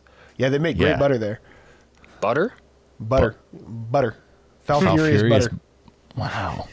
Yeah, Well, now I'm gonna good. have to It's get really some. good. This Shitty podcast Cops, though. sponsored by Falfurrias Butter and Shitty Cops. Or Yeah, what? Yeah. And shitty. they were i don't remember exactly when this was i was in college but i remember uh, I, I was driving this was long enough ago that i was listening to the radio uh, so i was driving through that area um, you know it's it's it's sort of to the south west as you approach el paso uh, on i-10 and um, you know, I heard something on the news about it on the on the radio, and uh, you know, then I looked it up later, and it was like some FBI sting uh, had figured out that uh, every single fucking cop in this uh, police department was like running drugs or something, Jeez.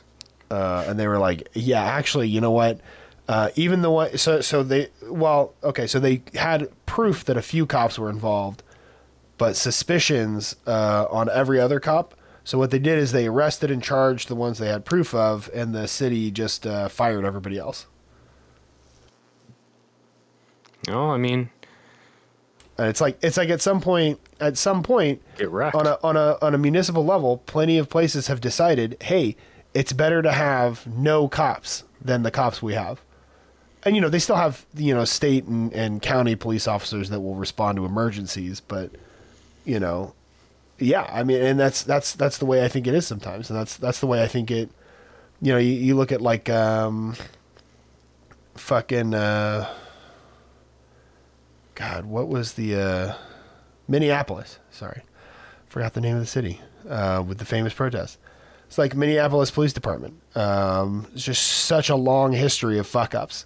You know, uh, I I think that uh, you know before the whole fucking city got burned down, I think they might have headed things off by just firing the whole fucking department.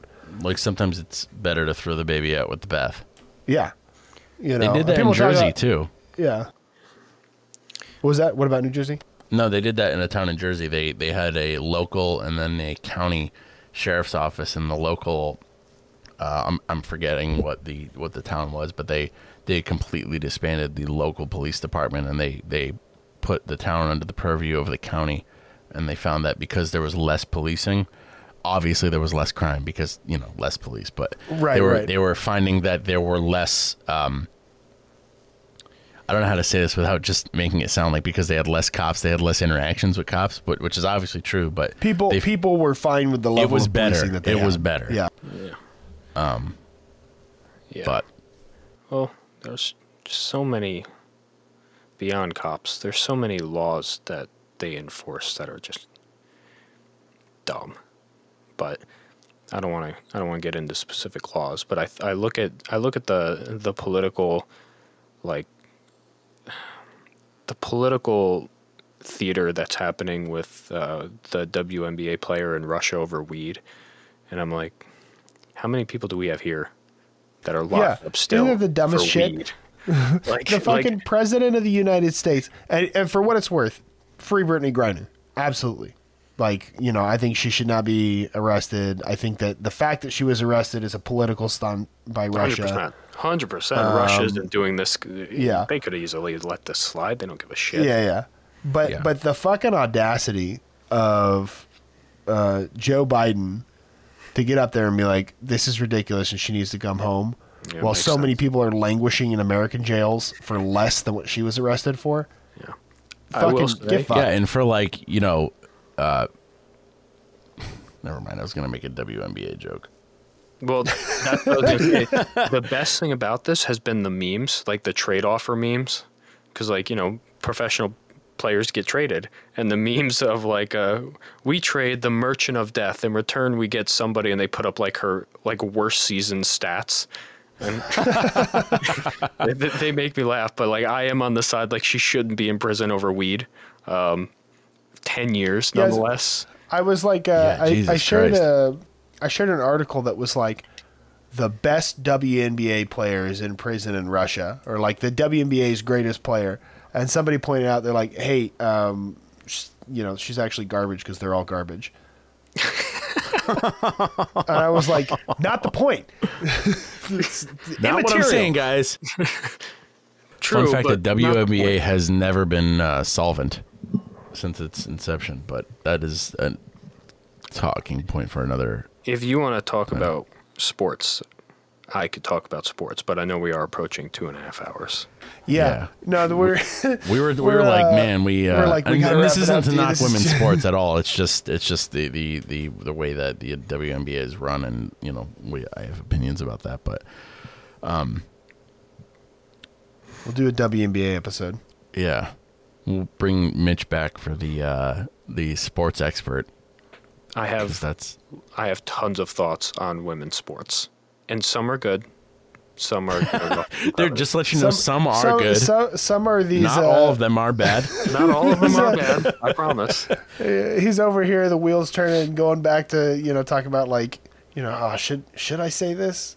Well, this gonna- I, hey, I have a daughter now, and I guarantee you she's going to be a fucking stud at soccer if she wants. Same. Dude, she my wants- wife was a fucking killer softball player and like and volleyball. oh yeah, and we talked about that before. Yeah, I was and- absolute garbage at every sport that I ever attended. Same. I literally joined track and field just so I can get a hoodie with my name on it. Hell I yeah. was, uh, I tried baseball- javelin and I was fucking garbage. I was like, God, I, there's no way I'd be able. Yeah. No, no one ever. I was like, there's no way I'd be able to hunt my own food. Uh, I'd they have to never even, offer up they my never even let me uh, pitch. Have somebody else. All right, that's gonna get bleeped out. What'd you say? I said I'd have to offer up my pussy. Don't, don't bleep the bussy. Yeah, the bussy is the Somebody best. else hunt for me. Is that how you say it? Bussy? I say yeah, bussy. bussy. I say bussy, but bussy. Bussy. Bussy. Bussy. Yeah. Let's Yeah, call the whole thing off. Can we end on that note? Yeah, I don't- absolutely. And then on the bussy. End on the bussy. Anyway, That's, uh, I always thanks like. for- I always end on the bussy. Bussy. But I can't even figure out how to unmute my goddamn microphone anymore. I need. All right. So, on that Thanks note, for uh, joining us on the uh, latest episode of the Better Way 2A podcast. We are your hosts, Jordan and Andrew, and our guest Mitch. Thank you so much for coming and being part of this. This was a fantastic time, and uh, I'm sure we can keep talking for longer. Um, it is one eleven in the morning here where I am.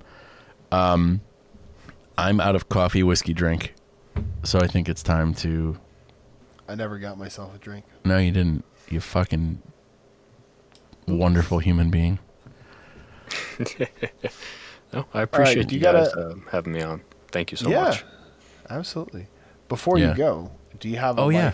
a life pro tip, a little quality of life tip that on any subject that you just feel like you know that people might not know that they need to know?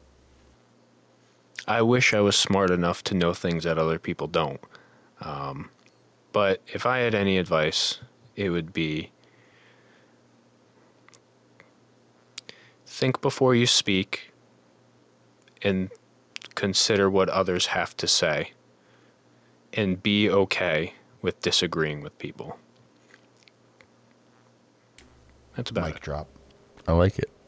I like it a It's so lot. beautiful. It's so wholesome. It's usually a wholesome piece of advice that we get. Yeah, when you, I find that when you ask people, you, you just give them that open-ended question. You never get something like, you know, truly awful. Like it's always there's always Truly some- awful. There's always something like like Something pretty like nice that would about it. leaves us aghast. Be a good parent if you have kids. Be present Yes. with your kids. Oh, That's please, important. for the love of God. Be present with your kids. Dude, I can't wait until my daughter can hug me.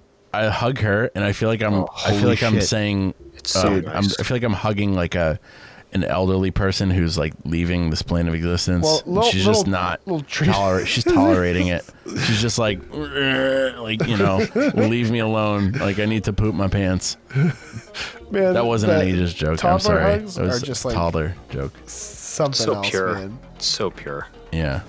I mean, She's- for whatever reason, my son, um, you know, when I when I ask him for a kiss, he'll kiss me on the mouth uh, because that's just how Right, he learned Tom to do it. Yeah, and I'm just like, that's how But we're it's doing so it. cute. It's so it's wholesome. so beautiful Because it's And him. he'll, He'll, he'll he'll you know he'll just Yeah. like he'll like close his eyes and just. God, It's just- adorable. It's oh adorable my coming God. from him. I love this kid. If It I is, kissed you yes. on the lips, it's not as adorable. It's Only, just as unless unless you're kissing me goodnight. Yep. Always kiss the homies goodnight. Always. And with that, Mitch, good night. Good night.